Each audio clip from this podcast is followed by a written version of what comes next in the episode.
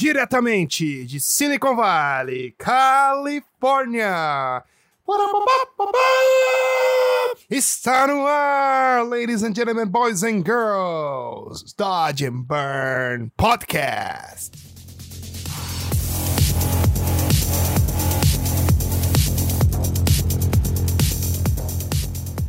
Fala, galerinha! Aqui quem fala é o seu host, Hugo Ceneviva, e sejam bem-vindos a mais um Dodge and Burn Podcast. O nosso podcast sobre arte, mercado e tudo o que envolve a nossa profissão. Bom, nessa semana eu bati um papo com os camaradas do Tantos Pixels. Eles são os caras que também produzem um conteúdo irado. Se vocês ainda não conhecem o trabalho dos caras, confiram Tantos Pixels. Tem no Spotify, em todas as plataformas. E a gente bateu um papo super legal sobre esse mercado de produção de conteúdo, um pouco de arte também. A gente entrou um pouco no lance do Tech Geek com o Liam Parma. Enfim, galera, tem um conteúdo bem completo para vocês. E sem mais delongas, já vamos partir para esse podcast que tá cheio de coisa legal para vocês, beleza? Então vou falar com o meu DJ aqui e ele vai soltar o som pra gente. E aí, DJ? Solta o som, DJ!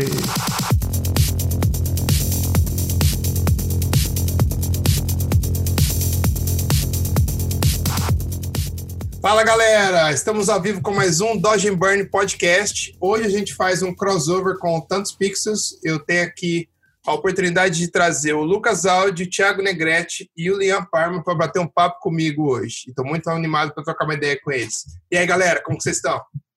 Salve, galera, Lucas Aldi aqui, queria agradecer de início já ao Hugo pelo convite, esse papo vai ser muito legal, cara, valeu pela oportunidade mesmo. E aí, cara, aqui é o Liam Parma, valeu pelo convite, Hugo, muito bom, vai ser um papo muito legal de novo, tamo aí. Fala, galera, beleza? Thiago Negrete aqui, bem feliz de estar aqui no Dodge and Burn Podcast, ó, cara, já vou falar que eu sou bem fã de Alice Cooper, hein, cara, é isso. Ah, garoto. Bom, vamos começar então, que é uma pergunta que eu sempre faço para todo mundo que vem no podcast. Como e quando surgiu a paixão de vocês por arte digital? Pode começar contigo, Lucas. Arte digital, cara, não, eu sou assim, cara, desde molequinho eu estava já envolvido com informática, né? Esse termo que a gente não usa mais. E, cara, eu trabalhei não, né? Na escola mesmo eu já utilizava aqueles monitores de fósforo verde, cara. Eu já comecei a curtir. Com código, né? Que fazia uma linha vertical, horizontal. Uhum. Sempre encanei. E aí, na minha cidade mesmo, eu fui, acho que o primeiro aluno da minha idade a fazer um curso de informática. Na época era Lotus 123 ainda, cara. Caraca. E aí eu fui encanando, cara. Mas eu gostava de criar. Aí eu conheci uma ferramenta incrível que os velhos vão conhecer aí, que é o Printmaster. Conhece? O Leandro deve conhecer. Printmaster? Não, nunca ouvi falar. Não era do seu tempo. Nossa, cara, agora eu fiquei velho mesmo, hein? Mas era um software, cara, de DOS, que era pra galera fazer cartão de visita em impressora matricial, né? Ah, então, que massa. Nossa, cara, era coisa louca, assim. Mas daí eu fui me embrenhando aí. Sempre trabalhei com gráficas, editoras, agências de publicidade. Mas eu sempre mantive a paixão do Photoshop, cara. Eu sempre fui um nerd de Photoshop. E aí... Tamo aí, cara. Fomos seguindo nesse papo e conectando as pessoas aí que também estão nessa mesma paixão aí pela ferramenta. Irado. Legal. Cara, eu comecei... Não é muito diferente também. Eu comecei com essa coisa de criança, assim, de ter o computador, primeiro computador em casa. Meu pai era um pouco visionário naquela época. E já pensou assim, não, vou ter que botar um computador aqui. Daí veio o primeiro Timex, Sinclair, uma coisa assim... Para desenhar era com, que nem o Lucas falou, com linha de comando ali, line, circle, XY e programinha para quê. E daí eu fui sempre envolvido, eu digo que eu entrei nessa área pela porta dos fundos, porque eu sempre fui mais envolvido com a tecnologia, com a parte da informática, trabalhei como técnico já, sempre fui um tech geek, que eles começaram a me chamar agora, eu já adotei o termo. Eu sempre fui muito apaixonado por tecnologia e de família, cara. Meu pai trabalhava, quando era jovem, ele trabalhava como ilustrador para embalagens de calçado, que é uma coisa muito forte aqui na região. Então ele era desenhista, fazia, então ele cresceu, eu cresci vendo ele desenhar, eu fui, gostei da parte da arte, mas gostei do computador e fui sempre indo por esse lado, acabei em gráfica, daí acabei no jornal também, trabalhei no jornal, trabalhei em gráfica, caí em agência, dando assistência primeiro para o pessoal, ajudando a montar a máquina e depois trabalhando nos equipamentos, aprendi os softwares, a gente viu os Photoshop 2.5, a gente viu os Corel 1... Caralho! Nossa. É, Illustrator 3, aquelas coisas velhas, assim. E daí eu acabei me rendendo e saí da parte da informática mesmo, do computador, e tô trabalhando em agência daí. Desde, já faz uns 15 anos, acho que eu tô trabalhando em agência. Não necessariamente com manipulação, com essa parte pesada, mas em criação. Eu fui arte finalista muitos anos, porque era pelo meu perfil mesmo. Então, veio daí, cara. E o Photoshop é uma coisa que vem desde sempre, assim. E a admiração pelo trabalho, de ver as coisas que o pessoal faz, assim, e tentar entender como foi feito aquilo. Eu acho isso muito legal. Sempre me encantou. Eu encontrei com o Lian lá no Photoshop Conference, e aí eu trocando ideia com ele, falei, cara, mas... E eu vi que ele sabia muito, né, cara? Eu falava, pô, legal esse recurso. Ele já chegava e contava a história do recurso inteiro, assim, ó. Já aí eu falei, né? Cara, o que você faz? Ah, eu sou diretor de arte lá, tal, né? Eu falei, cara, mas você não é retocador nem nada? Não, cara, eu gosto da ferramenta, mas não é o meu dia a dia. Eu falei, não é possível, cara. O cara sabe mais do que muito mais retocador que tem aí. Muito foda, cara. Irado. Show. Cara, pra contar a minha história, basicamente, eu acho que começou em meados lá de 2013, até porque, cara, eu tenho 20 anos, né? Então é bem recente a coisa. E tipo, lá em meados de 2013 teve aquele boom do YouTube, onde todo mundo queria ser YouTuber, enfim. E eu, assim, a minha família sempre fala que eu sempre fui muito comunicativo. E eu também tive a minha experiência em YouTube quando eu tinha 14 anos de idade. Vocês imaginam que maravilha que era. Mas o que foi legal? Uma das coisas que mais me atraiu foram as thumbnails, né? Porque é um desafio. Naquela época você tinha que fazer as thumbnails. Então, cara, foi por causa disso. Eu tava buscando como é que eu fazia as thumbnails e eu sempre gostei muito, né? Porque uma criança lá de 13, 14 anos via aquelas thumbnails bonitas e fala, cara, que legal, como é que eu faço? E aí, naturalmente, você acaba caindo. Eu lembro que eu comecei em outro software, né? Eu não comecei diretamente no Photoshop, porque aquela interface para uma criança de 14 anos dá um pouquinho de medo, vamos combinar. Mas, enfim, aí, naturalmente, né? Por ser padrão de mercado, acabei caindo dentro do Photoshop. E aí, cara, desde essa época, eu assim, é até meio parecido com a história do Lian, porque eu vejo que eu não entrei muito nesse mundo por causa da arte, eu entrei mais por causa da tecnologia.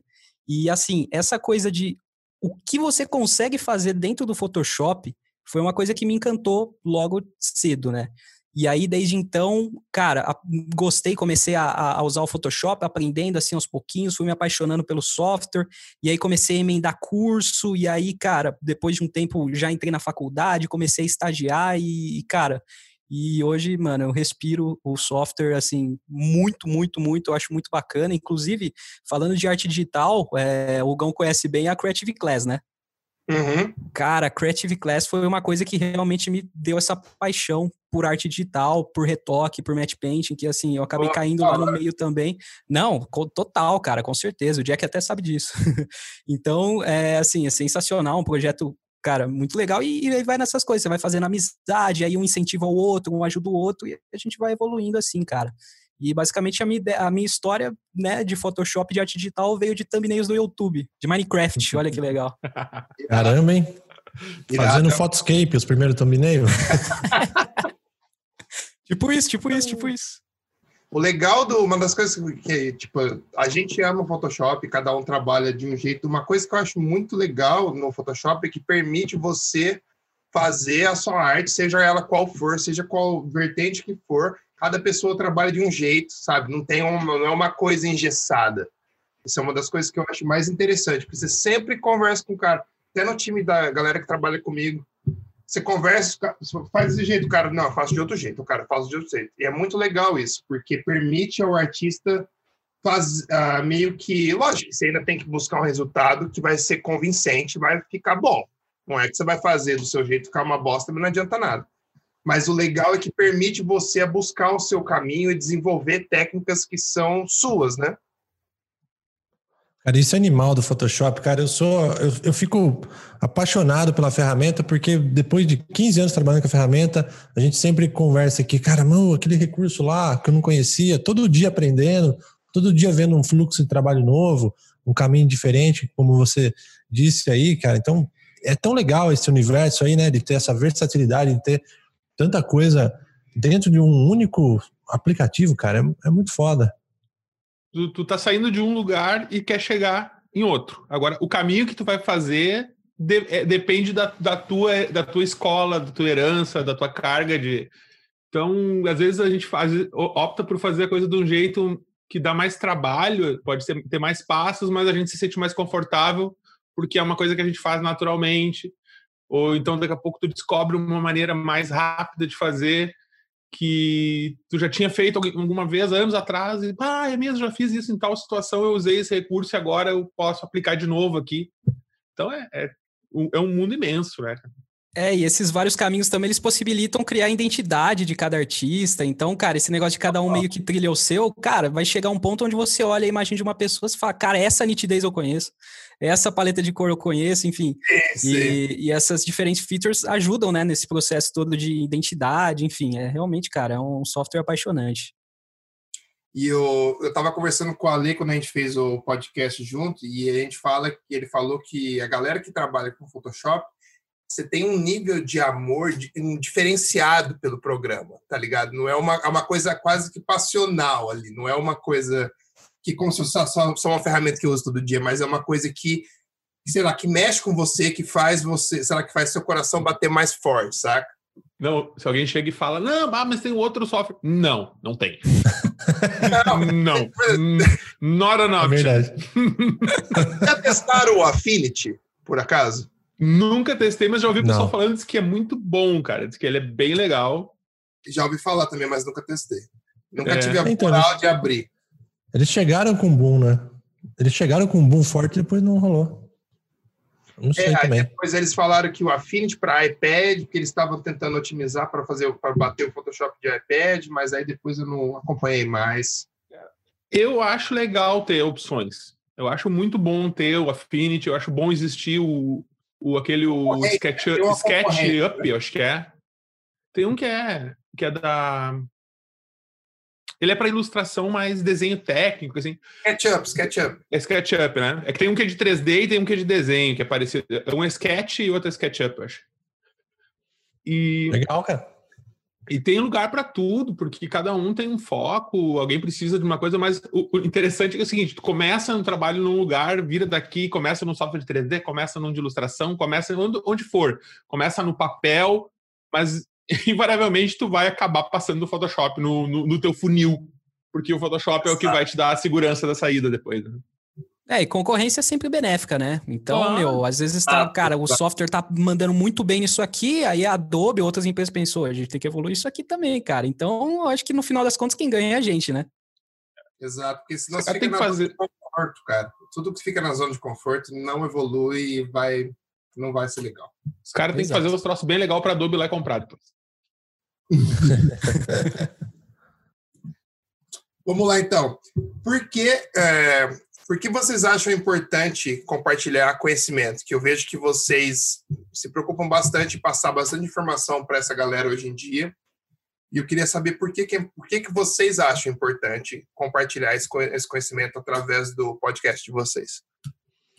Cara, eu acho que o podcast hoje é uma ferramenta muito legal para a gente conectar pessoas, cara. Isso é muito, muito legal.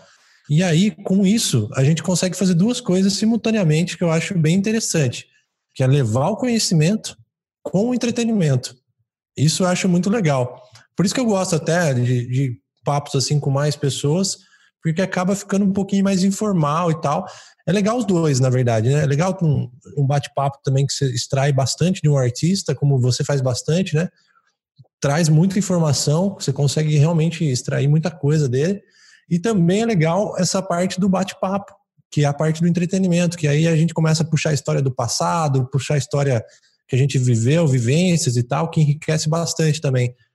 Mas eu acho que o grande lance é esse, cara, a gente fortalecer essa galera que curte criatividade, que curte Photoshop, que curte arte, para poder todo mundo evoluir junto, né, cara? Esse é um movimento que acaba agregando para todo mundo. Irado. Verdade. E tem essa questão de passar o conhecimento, mas o legal é que quando a gente conversa assim com a galera, para mim está sendo muito, muito bom, porque eu estou aprendendo muita coisa, estou absorvendo muita coisa que durante... Às vezes a gente está falando sobre um assunto que a gente sabe bem, que a gente vivencia no dia a dia, das experiências e tudo mais, a gente está absorvendo muita coisa também. E o pessoal devolve muito, né? Nas outras, agora nesse circuito que está acontecendo de lives, a disseminação de informação está muito legal, está uma coisa muito gostosa. E até o pessoal que participa assistindo as lives também está interagindo bastante, está trazendo informação junto, está contribuindo, cara. Não é uma coisa de uma via só. Tá muito legal isso, eu acho. É, as conexões, isso é muito bacana, né? Porque às vezes quando você tem um conhecimento e meio que mantém para você, é um conhecimento que você tem, enfim. Mas quando você começa a conectar pessoas e agregar, isso tudo sobe junto, né? Tudo isso evolui junto e você acaba criando uma comunidade legal. Tem muita coisa também de retribuir. Então, de tipo, putz, cara, por exemplo, eu aprendi muito na minha vida já com a lei. Então, cara, compartilhar para essa comunidade em forma de gratidão também, eu acho que é uma coisa muito importante. E assim, é isso que ele falou, cara, fortificar a comunidade, porque, se a comunidade como um todo cresce, o pessoal começa a olhar mais pra gente, isso tudo vira uma bola de neve, onde a gente tá gigante aí, enfim, é realmente conexão, cara, conexão acho que é tudo. Exato. Uma analogia que dá pra fazer quando eles criaram o Creative Class, que foi um grupo que começou despretensioso e nada, e daí quando foi ver tinha tipo 3, 4, 5 mil pessoas na parada, e galera, tipo, a galera se motivando, galera... Eu conheço várias pessoas que vieram no Creative Class, que hoje em dia estão freelando, estão em estúdios, tá ligado? Então, às vezes, é muito legal você, até de fora, observar e ver essa galera surfando essa onda e, tipo, cara, essa galera crescendo e curtindo o que a gente curte, né, cara? Porque pra gente que tem um podcast que fala de uma coisa que a gente ama, é uma parada legal de fazer, uma parada gostosa de fazer. Então, é uma parada que, lógico, que requer um esforço, requer tempo, requer bastante trabalho. Mas é um tesão fazer. Não é uma coisa que você vai fazer, vai gravar e fala assim, puta, vou ter que gravar de novo com aqueles caras do Tantos Pixels. Não é assim, tá ligado? Você vai... Eu, por exemplo, já vou pilhado pra parada, tá ligado? Dependendo se for um cara que eu quero conversar ou se é algum tema que eu já quero abordar ou jogar um pouco ali de fogo na fogueira. Ixi, é irado, cara. É, cara, a única tristeza de fazer podcast é quando o bate-papo do dia acaba, né? Você fala, putz, cara, podia ficar mais algumas horas aqui conversando com esse cara, né? É bem isso mesmo. E vocês têm algum convidado que vocês querem trazer ainda no podcast? Vocês fazem uma lista, assim, de pessoas que vocês querem pegar? Tem algum que vocês podem falar aí pra gente? Até se ele escutar esse podcast, a gente pode fazer um corre e ajudar vocês? Tem um cara que eu não sei se você conhece, mas chama Hugo Ceneviva. É um cara que aí que a gente tem certeza. Fala aí, Lucão, fala aí. É, cara, vamos fazer esse crossover, vai ser bem interessante, cara. A gente fazer um episódio aqui, um episódio lá, eu acho que vai ser bem bacana. E a galera aqui, todos nós estamos bem animados e tá batendo esse papo com você. Tenho certeza que a gente vai conseguir também extrair informações legais lá no Tantos Pixels. Não, mano, é de mim não, fala de outra pessoa. Ah. Não parece que eu forcei a pergunta, parece que eu falei, vocês vão ter que pôr isso aí. Na verdade, a gente não tem muito esse esquema não, cara. A gente tem tanta gente legal que a gente quer entrevistar e a lista é grande, né, cara? Então a gente não tem assim, nossa, eu queria tanto aquele cara. Só do grupinho aí, dessa galera que a gente conhece aí do Creative Class, do Photoshop Conference, já tem uns 20 na lista aí, né? Um que daqui a pouco vai rolar, a gente já estamos tentando botar na agenda ali alguma coisa, a gente quer bater um papo com o Jean, né? Ah, com o Jean Campos, lá do UOL, é. É verdade. Obrigado. Ele... Doidão. Doido. Ele é muito estriquinado. O cara bota a galera lá pra brigar com o Photoshop, cara. Pô, cara, tá muito bom. Mas você não sabe, o cara, eu dormindo aqui. Acordo sexta-feira, eu vou olhar os meus stories, o cara me marcando, o cara não tinha nem avisado, tá ligado? Eu ia não tem história. Ele só marcou lá, eu falei pra ele, falei assim, o que é isso aqui, cara? O que você tá me chamando pra fazer? Ele, não, Fambero, você vai afinar? Eu falei, eu vou afinar não, vamos ver. Que massa, hein? É. E a gente estava falando aqui em off que dá um certo trabalho, né? Muitas pessoas acham que o podcast é só se ligar ali e boa e já sai pronto, como se fosse um fast food que você pede, mas muita gente não sabe o tanto de trabalho que dá para fazer. Eu queria saber de vocês, como que vocês fazem para conciliar? Porque todo mundo aqui tem uma carreira fora, ninguém, não é que nem o Joe Rogan que só faz. Até o Joe Rogan tem outros trampos também. Como que vocês fazem para conciliar essa carreira de podcaster com a sua carreira, com a sua outra carreira? E como vocês gravam? Vocês tentam gravar semanalmente? Vocês gravam uma vez por mês e daí tenta gravar uns dois? Como que vocês organizam isso com a sua vida profissional também? Então, nesse momento, a gente está passando uma fase meio sofrida, assim, cara. Porque, realmente, o podcast, da forma que a gente se propôs a fazer, ele é bem trabalhoso mesmo. Porque a gente gosta de editar o podcast, a gente gosta de separar as trilhas, às vezes, a maioria das vezes, extrair. E a gente começou com esse padrão e fica difícil depois a gente pagar. Ah, esquece isso aí, vamos fazer tudo de outra forma e tal. Mas a gente está estudando formas de otimizar, cara. Eu acho que esse é o lance. A gente está fazendo, pensando sempre como otimizar. Porque hoje tá foda, cara. A questão da edição tá consumindo absurdamente. De repente você pega aí 4 tracks, 5 tracks para fazer uma edição, com vinheta, com música. Cara, 2 horas de podcast, a gente gasta aí 10, 15 horas para editar, né? E mais a gente gosta de fazer as artworks uma por uma, sabe? Fazer uma composição, e aí já vai mais 10 horas ali, mais um tempo. No fim das contas, é uma semana, cara. Se a gente ficar fazendo um caprichado do jeito que a gente gosta, acaba perdendo uma semana para soltar um episódio. Então, por isso, hoje, a gente está fazendo um por mês, que é a nossa meta, e estudando possibilidades para a gente conseguir fazer semanal, cara. Porque o objetivo nosso é chegar no semanal. Agora, com essas possibilidades aqui de gravar ao vivo, a gente fez a primeira experiência e foi super legal. Eu acho que tem uma possibilidade muito grande de a gente fazer dessa forma, soltando as vinhetas na hora, tipo rádio mesmo. Uhum. Eu adorei fazer, eu acho que sensacional. E aí chegar no semanal, cara, porque eu sei que semanal é outra pegada, né? Semanal é bem legal, cara. E o lance da live também ajuda você a já ter o feedback na hora, né? Do que a galera tá achando. É uma coisa bem mais interativa, por exemplo. Porque às vezes eu solto o podcast que você fica no limbo, né? Esperando, rezando pra alguém te mandar mensagem, alguma coisa que você não sabe. Às vezes você acha, não, esse episódio aqui vai bombar. Aí você bota, ninguém. Aí você bota um outro, boom. Você nunca, não tem como você prever. Eu acho que o esquema da live que você falou é interessante pela interação também, que é muito mais ativa, né? É. E começando a gravar agora dessa forma visual, assim, eu acho que ajuda a gente bastante. Além do papo ficar mais íntimo, né, mais legal, a gente consegue não se atropelar tanto, cara. A gente vê a reação do outro ali e já vai evitando os problemas, né? E a edição vai simplificando. Isso ajuda muito. E tem algum podcast do mercado que inspiram vocês? Não precisa ser focado em... Pode ser tipo Joe Rogan ou qualquer outra coisa. Vocês podem falar, fala 3 cada um aí, vamos ver se vocês são podcaster mesmo.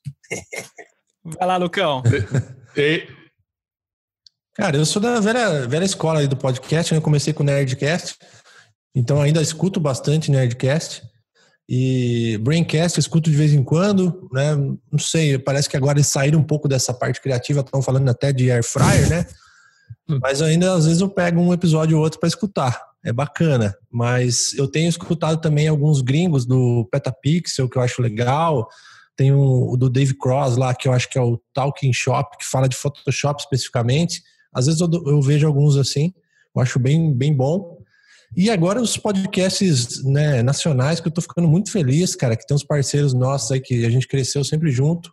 Sala de Edição, o Santa Mãe do Iso Alto, o seu podcast que agora eu tô conhecendo, eu acabei de escutar o do Milton lá, puta, show de bola, cara, puta episódio top, sabe? O Henrique Ribas também, tô enchendo o saco dele, fala, continua aí, meu, porra, cara. Os episódios excelentes que ele lançou na primeira temporada, e às vezes eu escuto um papo de fotógrafo também, que é bacana, então eu tô nessa pegada aí. Cara, eu acho que de podcast, assim, o que eu consumia bastante mesmo, não é nem clubismo nem nada, mas era o próprio Tantos Pixels, né? Eu consumia bastante.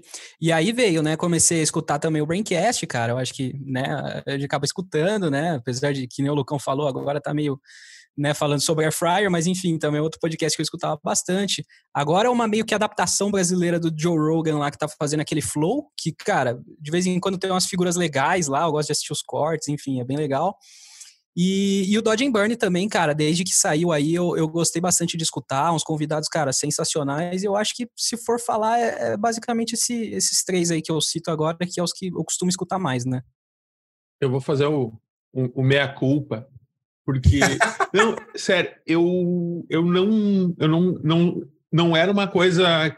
Eu conhecia praticamente nada de podcast até conversar com o Lucas a primeira vez lá no Conference, e participar com ele daquela cobertura. E, cara, eu consumo muita coisa online, mas muito menos em podcast. Eu olho muito canal de YouTube, eu acompanho, e muita coisa de tecnologia, ligada a computador mesmo, a indústria, a esses canais que fazem coberturas sobre tecnologia mesmo e ciência voltada à computação.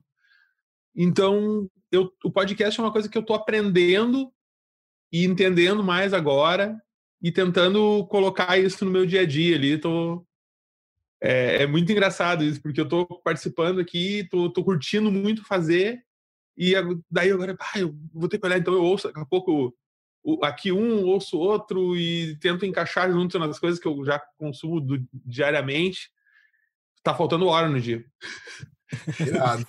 Tá, cara, eu vou te contar uma história engraçada. Sabe como que eu comecei a escutar podcast? Eu mudei para cá, de San Diego, e aqui eu pegava um trânsito, mais ou menos, de uns 40 minutos para chegar na Apple, e para voltar dava uma hora e pouquinho. E aí passou um mês, eu não aguentava mais as minhas músicas, não aguentava mais ligar para minha mãe todo dia, saindo do trampo. Eu falei, cara, eu preciso arrumar uma coisa para me escutar. Aí eu comecei a descobrir alguns podcasts de esporte aqui, que eu gosto de esporte pra caramba, então tem os da ESPN. Aí escuto Joe Rogan, escuto de uma outra galera aqui que fala de sneaker, de tênis.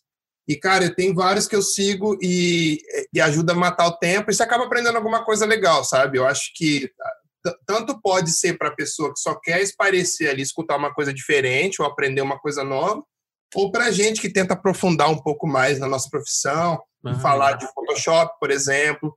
Então, eu acho que é uma parada tão legal de comunicação que você pode ir para qualquer caminho, sabe?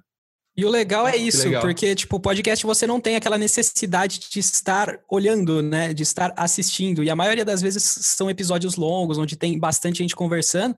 E um feedback muito legal que a gente recebe, que a gente sente também quando a gente escuta podcast, é aquela coisa de parecer que você tá lá com os caras, batendo papo lá com os caras. E esse negócio de pertencimento, né? Porque, cara, é sempre bom participar de bons papos, né? E o podcast, cara, você não tem essa necessidade de estar assistindo e poder estar escutando lá enquanto faz uma atividade, por exemplo, dirigir, é sensacional. E eu acho que aproxima muito o pessoal. E eu acho que meu, isso é sensacional. É uma das coisas ímpares, assim, que podcast tem.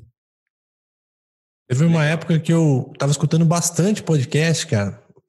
Que eu acho que eu tava morando em Jundiaí ainda, ou Campinas, não lembro. Eu tava viajando bastante. E aí eu escutava podcast direto. Aí eu comecei a namorar uma moça que não curtia podcast, cara. Aí eu... ia viajar com ela e falava, caramba, deixa eu colocar um podcast aí. Não, nem fodendo. Nem fodendo. Sabe? Eu não vou aguentar essas falação aí o tempo inteiro. Põe música aí. Eu falei, caramba, meu, foda. Putz, mas foi foda.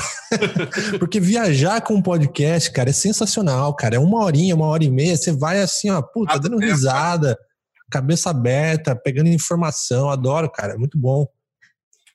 E você meio que vicia, né? Você vicia aí o dia que você não escuta ou que o cara que você segue não dropa no episódio, você fala assim, o que aconteceu? O que aconteceu? Porque o cara não postou o negócio.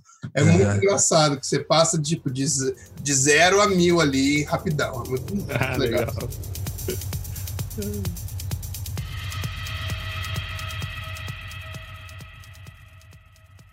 Bom, agora eu quero falar um pouco de Conference. Vocês se conheceram no Conference ou eu estou enganado? Vocês já se conheciam antes? Conference. A gente se conheceu lá. Foi lá mesmo. E como que foi a experiência lá? Conta pra mim que eu nunca fui. Na verdade, ó, vou contar só o começo da história, porque foi assim, a gente começou o Tantos Pixels, eu comecei lá o Tantos Pixels, na verdade, um pouco antes de começar o Photoshop Conference. E eu tava segurando um episódio que eu fiz lá, a história do Photoshop. Aí eu guardei. Eu tive um podcast antes com os amigos sobre tecnologia, que fez 5 episódios, a galera, ninguém quis mais pôr a mão na massa, falou, ó, ficou esquecido. Mas era legal, chamava Quartel Digital. Aí ficou, eu fiquei com essa paixão aqui, falei, caramba, mano, quero fazer de novo esse negócio, cara, mas quer saber? Eu vou fazer sozinho isso aí, vou fazer acontecer. Aí eu gravei a história do podcast, do Photoshop, e tava próximo do Conference. Aí eu falei, meu, público-alvo tá lá, mano, vou pra lá e vou gravar um episódio lá, se eu conseguir. Levei um lapela da Sony, pequenininha assim, e falei, vou pegar as entrevistas. Aí eu puxei o Leon lá, o Leon, cara que tá sempre conversando com todo mundo lá, super simpático. A gente foi trocando ideia, puxei, cara, vamos deixar mais legal esses papos aí. Chega comigo aí, vamos conversar com 3, 4 pessoas, aí vamos fazer uma roda de conversa e tal. Aí a gente se conheceu lá. E na segunda edição que eu fui, em 2019, que eu conheci o Thiago também lá no bar, né? A gente foi tomar um chopp lá, o Photoshop, que é uma oportunidade excelente de networking, né? Aí a gente levou o papo pra frente, cara, e tamo aí. Que massa! Caralho. O Conference é uma experiência meio ímpar, assim. Eu nunca tinha participado de nada, de um evento parecido, assim. Porque, primeiro que eu nunca tive interesse em um evento tão focado num assunto como esse. Eu participava de feiras, aqui tem muita feira de calçado, né? É, feira voltada para moda aqui na região sul. Então, ia nas feiras, ia nas coisas, mas esse evento eu conhecia de nome ele, conhecia pessoas que eu sei, que amigos meus que foram, mas há muitos anos atrás, e falaram um dia sobre o tal do Photoshop Conference, e um dia eu resolvi, eu vou nesse negócio. E, cara, depois que tu vai, que tu conhece o pessoal, na verdade, tu só vai lá para conhecer um monte de irmão que tu não conhecia ainda, né? Tu vai para reencontrar com a família que tu não tinha conhecido, porque o cara se sente em casa, é muito bom o clima. Não, mas é bem isso, cara. Eu fui também, a minha primeira Photoshop Conference foi por causa do Rafael Casagrande, né? Que ele tinha ido lá na primeira edição e ele tinha voltado e falando, Thiagão, cara, é surreal, você precisa ir. E aí eu lembro que eu comecei a estagiar em uma agência e, cara, eu peguei salário da agência já meti no ingresso e falei, eu vou nesse negócio. E aí eu fui, foi exatamente nessa oportunidade aí que eu acabei conhecendo o Lucão. E, cara, eu acho que é bem isso. É um negócio muito legal, porque além de você ter muito conhecimento, você tem aquele contato físico com o pessoal da área. É totalmente diferente de um curso online, por exemplo. Porque, meu, você tem essa oportunidade de sentar junto, de bater um papo, conversar. Lá todo mundo fala a mesma língua. Então, assim, cara, foi uma experiência que nem o Lian falou, cara, foi ímpar. Eu agradeço muito o Rafão até hoje por ele ter me mostrado o Conference, cara. E aí eu meio que virei, né, Oda? Eu passei a frequentar outras conferências também, né? Porque, por causa de tudo isso aí, né? Você tem essa experiência, você acha muito legal, mas a Photoshop Conference, com certeza, é a top 1 de todo ano. Eu vou e não tem como, cara. Não tem como, eu tenho que estar lá. Irado. E são o quê? 3 a 5 mil pessoas, não é? Mais ou menos? Acho que não, é menos, né? Não, menos. Acho que é menos, cara, acho que é menos. O teatro lá, se eu não me engano, são 500 lugares, não é? Eu não tenho certeza.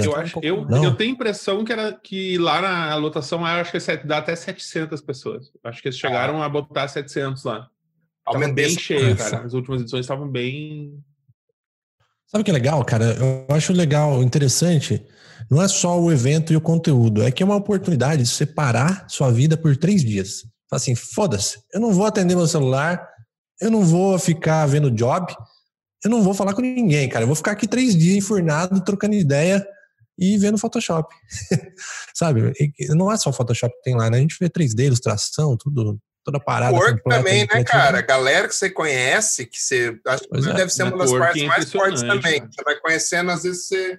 conhece uma galera que tem muito mais... Que nem vocês, tipo, se conheceram lá e tudo. Você conhece uma galera que você tem muito a ver com você, que você nunca teria oportunidade de conhecer pessoalmente em outro lugar. É verdade. Tem galera que você... Aconteceu várias vezes, né? Pegar e falar, vamos gravar um podcast aí. 1h30, 2 horas aí, a gente mata, né? Não consegue, cara. O cara não consegue parar 2 horas para trocar uma ideia. E lá a gente fica 3 dias, mano. 3 dias sem choro, né? 3 dias estamos aqui para isso. Não tem ponto de correr. Uma oportunidade legal. É, exatamente. E o clima do... Também não só o clima entre o pessoal que vai participar, os congressistas, mas o clima entre os instrutores e o envolvimento deles com a galera também é uma coisa meio que a gente estranha. A primeira vez que tu vai, tu estranha, porque a gente é acostumado a ter uma imagem do instrutor ou o cara que está palestrando num lugar e o pessoal que está participando do evento, né? Em outro. É, por uma questão, às vezes, de... Até porque nem tu comentaste ali do número de pessoas... Talvez se ele fosse muito maior o evento, isso ia se perder um pouco. Eu acho que ele consegue ser assim intimista por não ser tão grande, mas ser um público, o pessoal que participa ter uma qualidade boa de respeitar as pessoas. E então todo mundo consegue se conversar, cara. Não dá tumulto, não dá confusão. Os instrutores estão lá no meio da galera. O cara tá no palco em uma palestra, terminou, dá um coffee breakzinho, o pessoal bate papo, quando volta, ele tá sentado no meio da turma ali, olhando uma outra palestra. Não é uma coisa de que ele falou de estrelismo. Não, cara, é todo mundo junto, é todo mundo igual lá. É, e é legal que a primeira experiência é bem impactante nesse sentido, né? Porque, assim, você tá na área, você tá consumindo e você sabe, você conhece o trabalho do Alê, você conhece o trabalho do Grupo Luz, enfim, você conhece essas figuras. E aí chega um determinado momento que você tá dentro de um evento e você vê essas pessoas passando e conversando, é tipo, meu, você tá na Disney e é o Pateta e o Pluto, tá ligado? É uma coisa... A primeira é bem impactante, cara, porque quando você vê esse pessoal que você acompanha o ano inteiro pelas redes sociais, os trabalhos e coisas do tipo, e você tem a oportunidade de ter ela ali pra conversar, pra, meu, qualquer coisa, tirar foto, enfim. Você ter essa oportunidade, cara, é sensacional. Cara, você falou do tamanho do evento, por ser intimista, traz um clima mais legal. Eu fui no Adobe Max em San Diego, quando teve, faz uns 3 anos atrás. Caramba. Uou.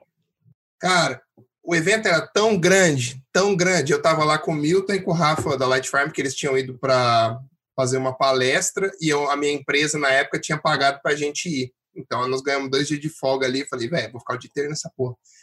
Mas o evento era tão grande que eu cheguei a perder do Milton e do Rafa, demorei 1h30 para achar os caras de volta, tão grande, de tanta gente que tinha. Então, eu acho que quando se torna um evento muito gigantesco, é difícil você curtir do mesmo jeito que você curtiria um evento menor, sabe? Que às vezes... Eu entendo que a Adobe tem que fazer esse splash e tudo mais, mas, cara, eu acho que se eles fizessem, nem tivesse, sei lá, um Adobe Lab, um evento menor, direcionado, sei lá, o Adobe Lab InDesign, Adobe Lab Illustrator, até de cada programa, faz um circuito e vai rodando em cidades, eu acho que seria uma coisa mais interessante para a gente que é amante de tecnologia e amante de arte, porque às vezes você não consegue, é tanta coisa acontecendo ao mesmo tempo e tanta gente que você não consegue absorver, cara, não consegue. Foi uma das coisas que eu reclamei pros caras depois, eu falei, nossa, eu achei da hora o evento, mas é muito grande, muita coisa acontecendo ao mesmo tempo, você não consegue acompanhar.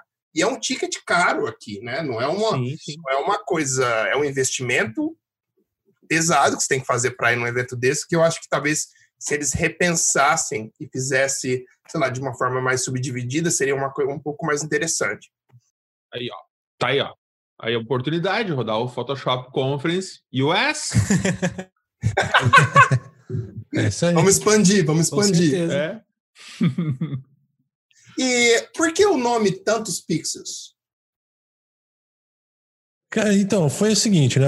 Eu trabalhei, na verdade, a vida inteira com design, com criatividade, essas paradas aí. Então eu peguei e comecei a fazer um brainstorm ali pra, sabe, um flow de ideias ali que eu queria representar a questão da tecnologia e principalmente da manipulação de pixel, da questão de arte digital. E aí, eu queria também um nome muito curto, fácil de pronunciar e que seja fácil de aplicação. Então, nessa, eu fui chegando. Nessa questão, acho que o que fez bater o martelo foi que não existe esse nome. Tá livre, cara. E hoje em dia, achar um nome livre é muito foda. Exato. Sabe? Exato. Então, Tantos Pixels soa bem... é legal, traduz o que a gente quer, mas não tem um significado muito poético por trás. Mas é isso aí.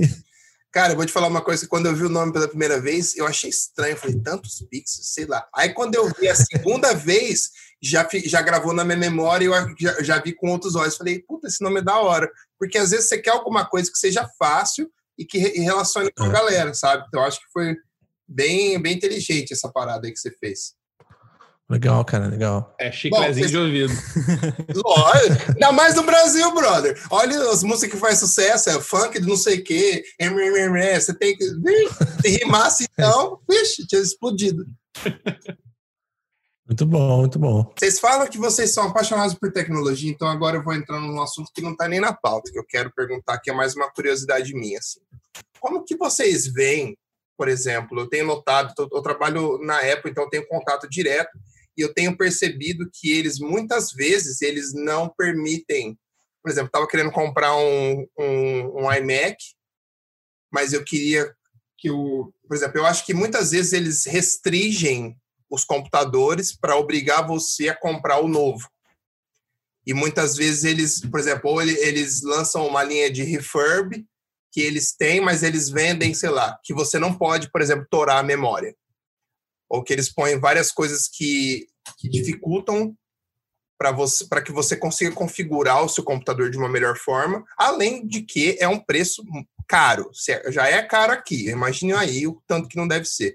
Como que vocês veem? E daí, por exemplo, você olha um PC, que daí é uma coisa que é totalmente configurável, que você pode fazer, basicamente montar o que você quiser ali. E como que vocês veem esses dois mundos caminhando assim, junto, e como que vocês analisam isso, se isso é bom, se isso é ruim? Eu queria a opinião de vocês que manjam muito mais disso do que eu queria pegar o seu cérebro um pouco e tentar aprender alguma coisa legal. Cara, isso é um assunto que não é de agora, né? Esse assunto já faz uns bons anos, boas décadas que ele acompanha todo mundo, porque teve uma época, um tempo, no tempo antigo, que fazia muita diferença tu estar usando um Mac para rodar os softwares como o Photoshop, como na época os Freehand da vida, os Illustrator. Fazia muita diferença tu estar usando um Mac e tu estar usando um PC. O melhor PC, por mais que tu montasse um PC ou comprasse um PC de boutique, tu não ia conseguir rodar bem como tu rodava no Mac, porque eram dois mundos muito diferentes.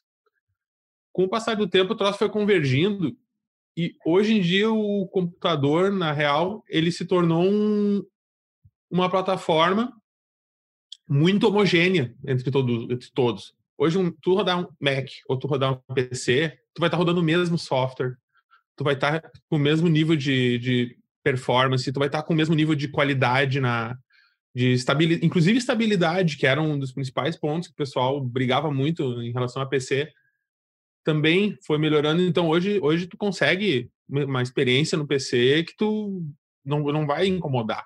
Consegue comprar máquina de boutique, máquina montada, ou de marca, ou de pessoal que faz integração, ou se tu tiver conhecimento, tu consegue montar o teu PC. Assim como tu consegue comprar o Mac que tu quer, que tu consegue comprar, né? Daí entra a questão de grana. E é mais de uma opção de que plataforma que tu quer rodar fora do software, fora do Photoshop, fora do InDesign, do Illustrator, do Premiere. Ou daqui a pouco um outro programa que o cara vai precisar, prefere que roda no macOS, que não vai ter para o PC. Eventualmente vai ter alguma coisa que tu vai rodar no PC que não vai ter para o Mac.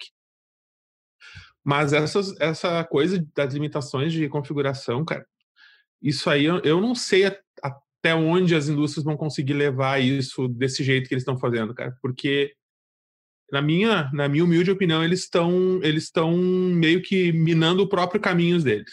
Tiro no pé, né? Meio que eu acho, cara. Porque eles estão...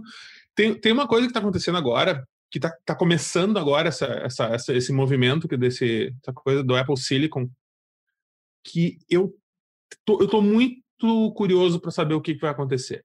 Porque eu tenho uma percepção não muito boa do que vai acontecer no futuro. Então fale mais sobre isso, que eu também vi essa palestra. Eu tenho medo muito grande que com essa com essa coisa do... com essa briga entre as gigantes, que a Apple tá querendo ter o seu próprio processador, não é por ego, não é por orgulho, é por uma necessidade de negócio mesmo. A Intel ficou devendo para eles um monte de coisa nessas últimas gerações de processadores. A AMD não consegue ser um fornecedor do nível que a Apple precisa.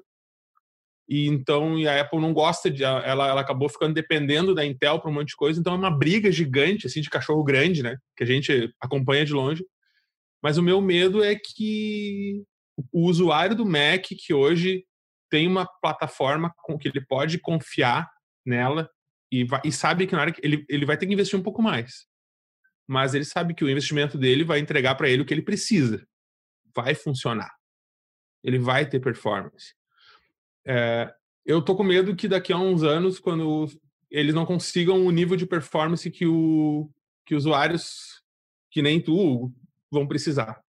Porque daqui a pouco eles podem ficar para trás por essa coisa de egos de eles quererem abraçar o mundo. Eu não sei se eles vão conseguir esse nível de performance, manter isso, eu acho.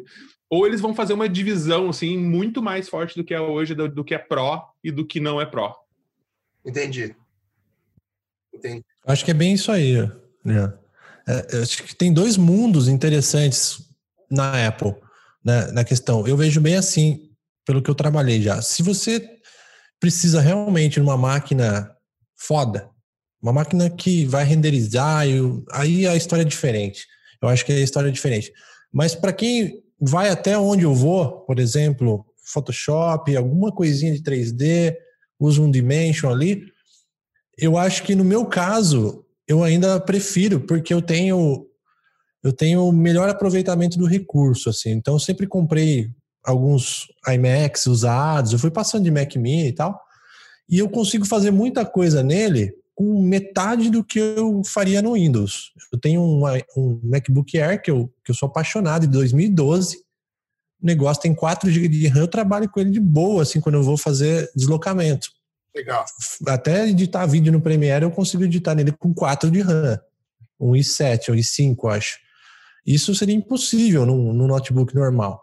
E aí, meu iMac também, aí eu passei para um iMac depois, agora 27, que é um i7 ele tem pelo menos... para colocar 32 de RAM, e tem uma portinha atrás, isso é interessante, que o meu 21 não tinha, era só o dado, né? Aí ferrou mesmo. A portinha você soca uma memória lá, né?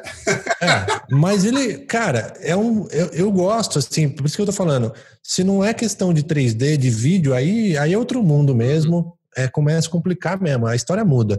Mas até onde eu vou, a máquina não me deixa na mão, cara, sabe o que é? Tipo, passa anos... E eu não formato, não tem problema com vírus, não trava. Isso tudo me ajuda muito no meu nível de usuário. Agora eu vejo a galera que vai trabalhar com vídeos aí pesadíssimos, 3D, aí a história realmente é exatamente o que o Leon falou. É foda acompanhar, né, cara? E o investimento fica absurdo aí.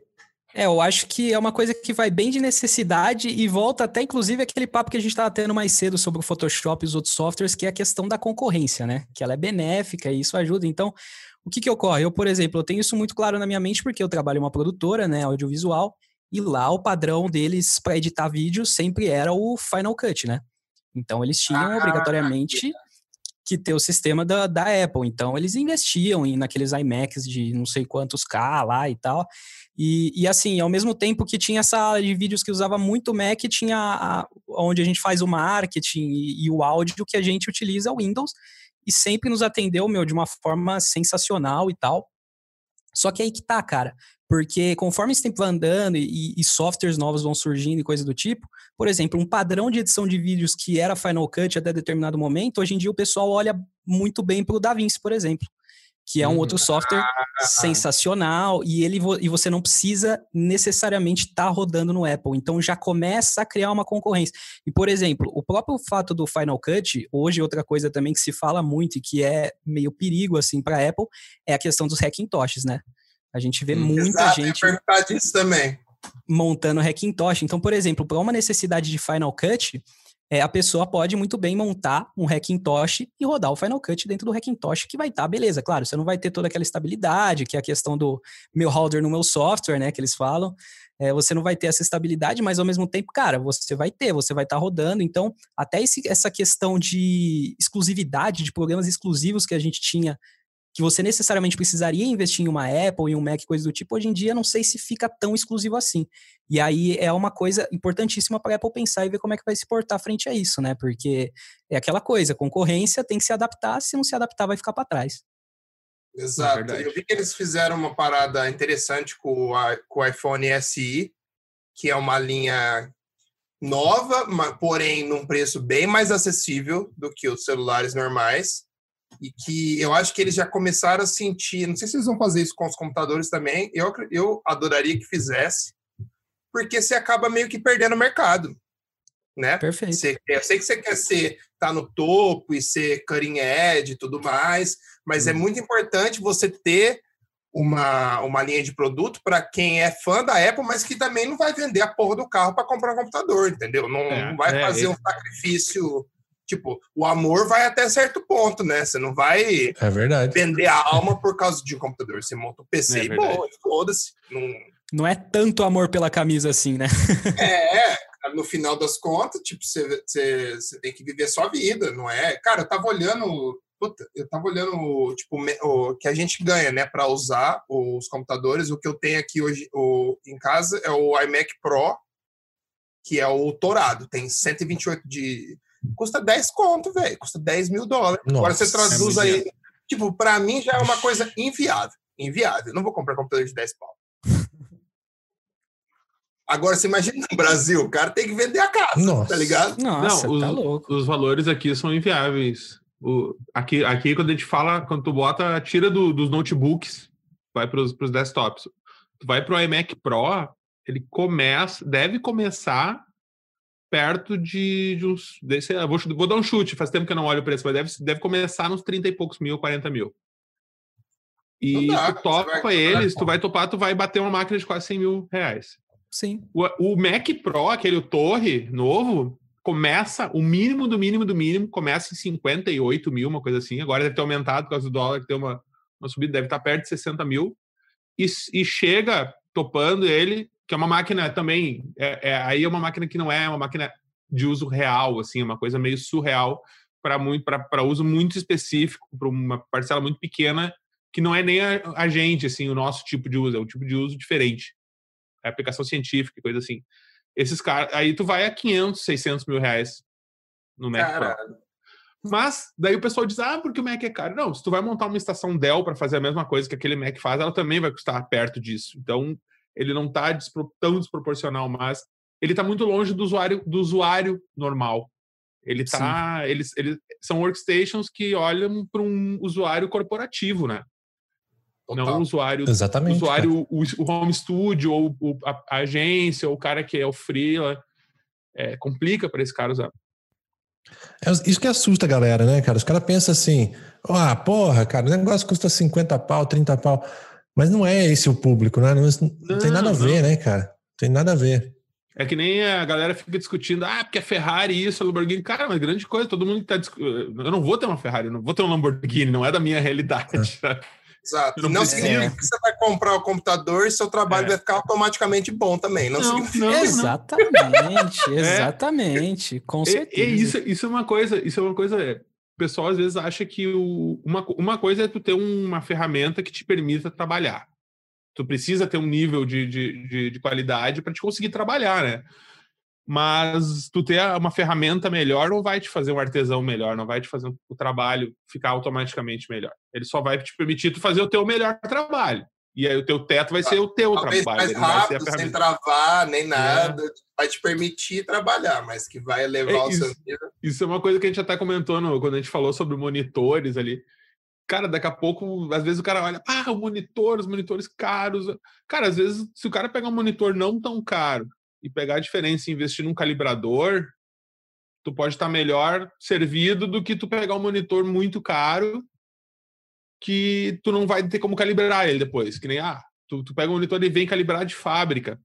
cara, essas calibrações desses monitores novos que são focados em imagem, uso profissional, elas são praticamente perfeitas. Tu passa ali no calibrador, até o Cauê comentou que ele pegou o Bank que ele testou lá, calibrou ele e não viu diferença, né? Mas a questão é que essa calibração... Bom, né? Esse monitor tá num preço bom, né? Esse que ele testou ali, eu fui ver, tá... Esse ali, caro. 7 mil e pouco, acho que era aquele. É que aqui agora no Brasil, ferrou, né? Cara. O dólar ferrou muito, porque ele era um monitor que quando ele chegou no Brasil tava tipo 4 e pouco, que daí era um valor interessante. Agora tá perto de 7. Uma coisa assim.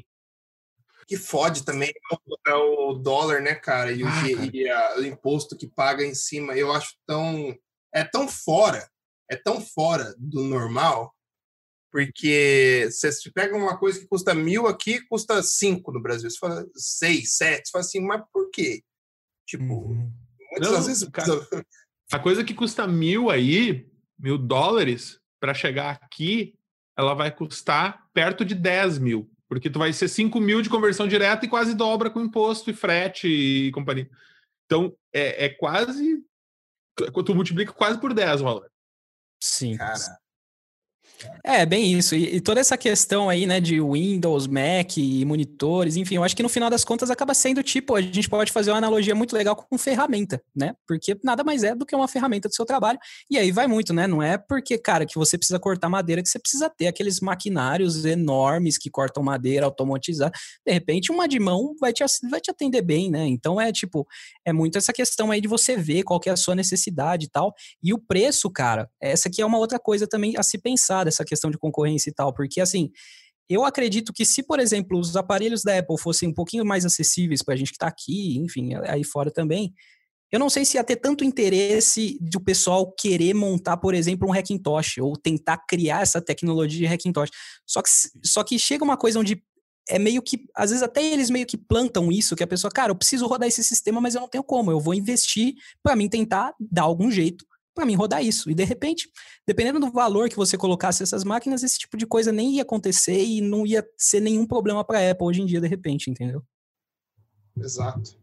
E quando se trata de Photoshop, se eu quiser montar um computador, não vou falar nem Mac, nem PC, para rodar no meu Photoshop, eu sou um usuário, vamos supor, no meu caso, eu só uso Photoshop, não uso 3D nem nada, uso Bridge, Capture One, mas nada além disso. O que eu preciso? O que você indicaria assim, como processador, memória e uma placa de vídeo, assim, para eu rodar? Tipo, não rodo 3D no meu Photoshop nem nada. Sei lá, um arquivo pesado pode ser de até uns 5, 6 GB, e é isso. O que você indicaria, assim, para alguém que quer montar alguma coisa nessa linha, assim? Hoje, até um ano e meio, 2 atrás, a indicação era assim, tu vai pegar qualquer processador Intel, um i7 da vida, ou os i9, né, quando chegaram, tentar pegar um nesse nível, assim, se possível, e uma placa de vídeo. Aí, isso é uma outra coisa que é interessante. No PC, a placa de vídeo Nvidia é o que está fazendo muita diferença hoje, que está diferenciando o PC em relação ao Mac muito, cara, e muito em software que está usando muito bem os recursos das placas da Nvidia. E hoje o macOS não suporta a Nvidia. Então é um problema, porque a aceleração dos softwares da Adobe usando as placas da Nvidia funciona muito bem. Então, para o Photoshop, se tu pegar uma placa de vídeo qualquer, que seja mais simples da Nvidia nova, 1650 da vida, 1650, se o cara conseguir uma 1660, já vai ser uma bela placa, tu vai conseguir botar ela com processador... um i5 moderno, um i7 melhor ainda. Os Ryzen funcionam bem pra caramba, a geração nova, que até a segunda geração não eram bons. Hoje são belos processadores, estão rodando Photoshop pau a pau com os Intel. Então, dependendo do teu patamar de valor, tu vai assim, um i5 ou um Ryzen 5, tu vai botar ali, o Ryzen vai ser um pouco mais barato, tu vai... conseguir botar um Ryzen 7, que tem um monte de core a mais ali, começa com 8 cores, tu vai poder botar aí um i9, um i7 9700 da vida, ou agora a série 10 chegou, né? Aí já tem, aqui no Brasil tá demorando para chegar, mas aí nos Estados Unidos já tem os de 10ª geração, A Vel aqui no Brasil tem bastante dessa série 10. Trazendo... a linha nova deles, Live, se eu não me engano.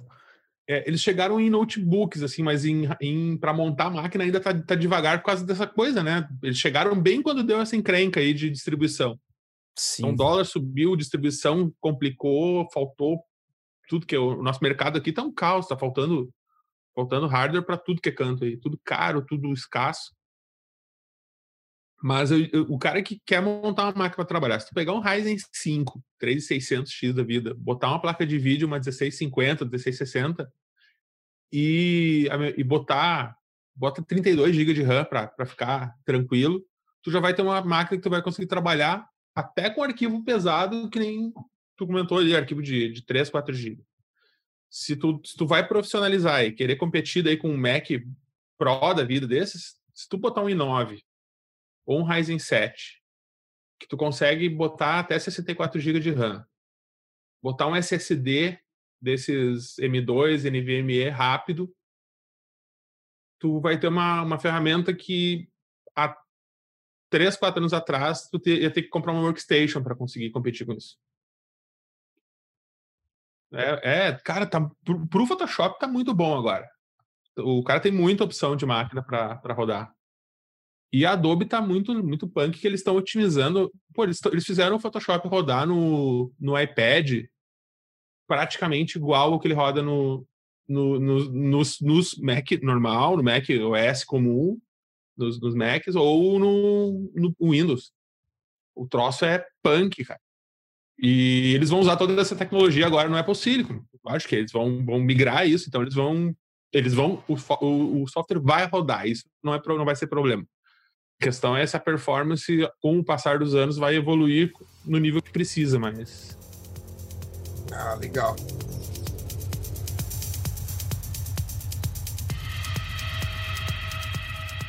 Você falou do Photoshop para iPad, eu participei na etapa inicial, acho que foi os primeiros 2 anos, eu fui beta tester do Photoshop no iPad, aí a gente ganhou um iPad deles para testar, e, cara, tava... Lógico, eu acho que ainda tem um grande caminho assim, a ser percorrido, mas na época que eu estava testando, faz aqui uns 2 anos atrás, a gente conseguia abrir no iPad um arquivo de quase 1 giga. E rodava. E a ideia deles era fazer símbolos, né? Você salva na nuvem, daí você abre no iPad, ou abre no desktop e boa. Mas eu acho que ainda vai um tempinho para... Tem muito bug, cara. Tem muito bug. Eu estou participando do beta do Photoshop normal. Ah, que massa! Eu participo, mas eu faço parte, mas eu estou meio usando menos do que o normal, assim, por conta de muito trabalho fora. Eu uso só em casa, na agência eu não uso ele para não ter perigo de ficar na mão, né? Porque às vezes dá umas bloqueadas assim de uma hora para outra. Mas eu acompanho, daí como eu faço do Photoshop normal, é junto o desenvolvimento dos dois. Então a gente vê o pessoal que usa o iPad comentando, se tu usar agora ele, que eu acho até já tem versão oficial, já foi lançado, não é mais, não tá só mais teste, eu acho que já tem para o usuário normal. Eles evoluíram muito, cara. Aquele de 2 anos atrás que tu usou, ele não tem mais, acho, nada a ver com... O de agora. Caraca, esse de agora tá muito punk. Eu acho que foi até aqui mesmo no Dodge and Burn que eu escutei uma vez que eu acho que foi você mesmo que você tinha falado da questão do zoom no iPad, que era uma coisa, cara, Milton, meio assustadora. Foi o Milton que falou. Foi o Milton, né, cara? Meu, que era uma coisa assustadora, que você pegava software que não tinha aquela fluidez no computador. E você conseguia no iPad, dando uma pinçada. Enfim, realmente, cara, eu olho isso com belíssimos olhos, caras, porque eu acho que isso vai virar tendência daqui a um tempo e que você vai ter o seu Photoshop no seu iPad, você vai levar para o lugar que você quiser, precisa mexer em alguma coisa lá e eu olho isso com bons olhos e eu tenho certeza que a Adobe vai fazer um belíssimo trabalho. Quanto a isso, eu não tenho dúvida nenhuma, né? Só questão de tempo para amadurecer tudo isso. E qual que é a opinião de vocês quanto ao Photoshop com essas inovações do Sensei? É uma coisa que vocês usam? É uma coisa que vocês acham que veio aí para ficar? Que veio para facilitar a criatividade? O que você acha Porque para a gente vai ser economia de tempo, basicamente, né? Para quem já é um usuário frequente, você só vai cortar caminho ali e vai conseguir produzir muito mais rápido, né? Mas eu queria saber de vocês o que vocês acham e, tipo, qual que é a sua inovação preferida que você viu nos últimos tempos aí que tá rolando? Cara, eu sou muito fã dessas atualizações aí da Adobe, porque eu dou bastante aula de Photoshop aqui. Algumas Skype, algumas presenciais, e muitas vezes o aluno vem com o Photoshop desatualizado e tal, e aí eu mostro um recurso, faço, falo, peraí, não tá dando certo, deixa eu ver. Cara, o Content Aware mudou radicalmente, assim, sabe? Ele tá acertando muito. Então, tem muita coisa que tá chegando, principalmente o Content Aware, que eu acho que, putz, cara, nos ajuda demais, cara. Tá show de bola aí. Então, essa parte da inteligência artificial aí, para mim, pelo menos, cara, eu tô super feliz com as atualizações, com as últimas atualizações aí.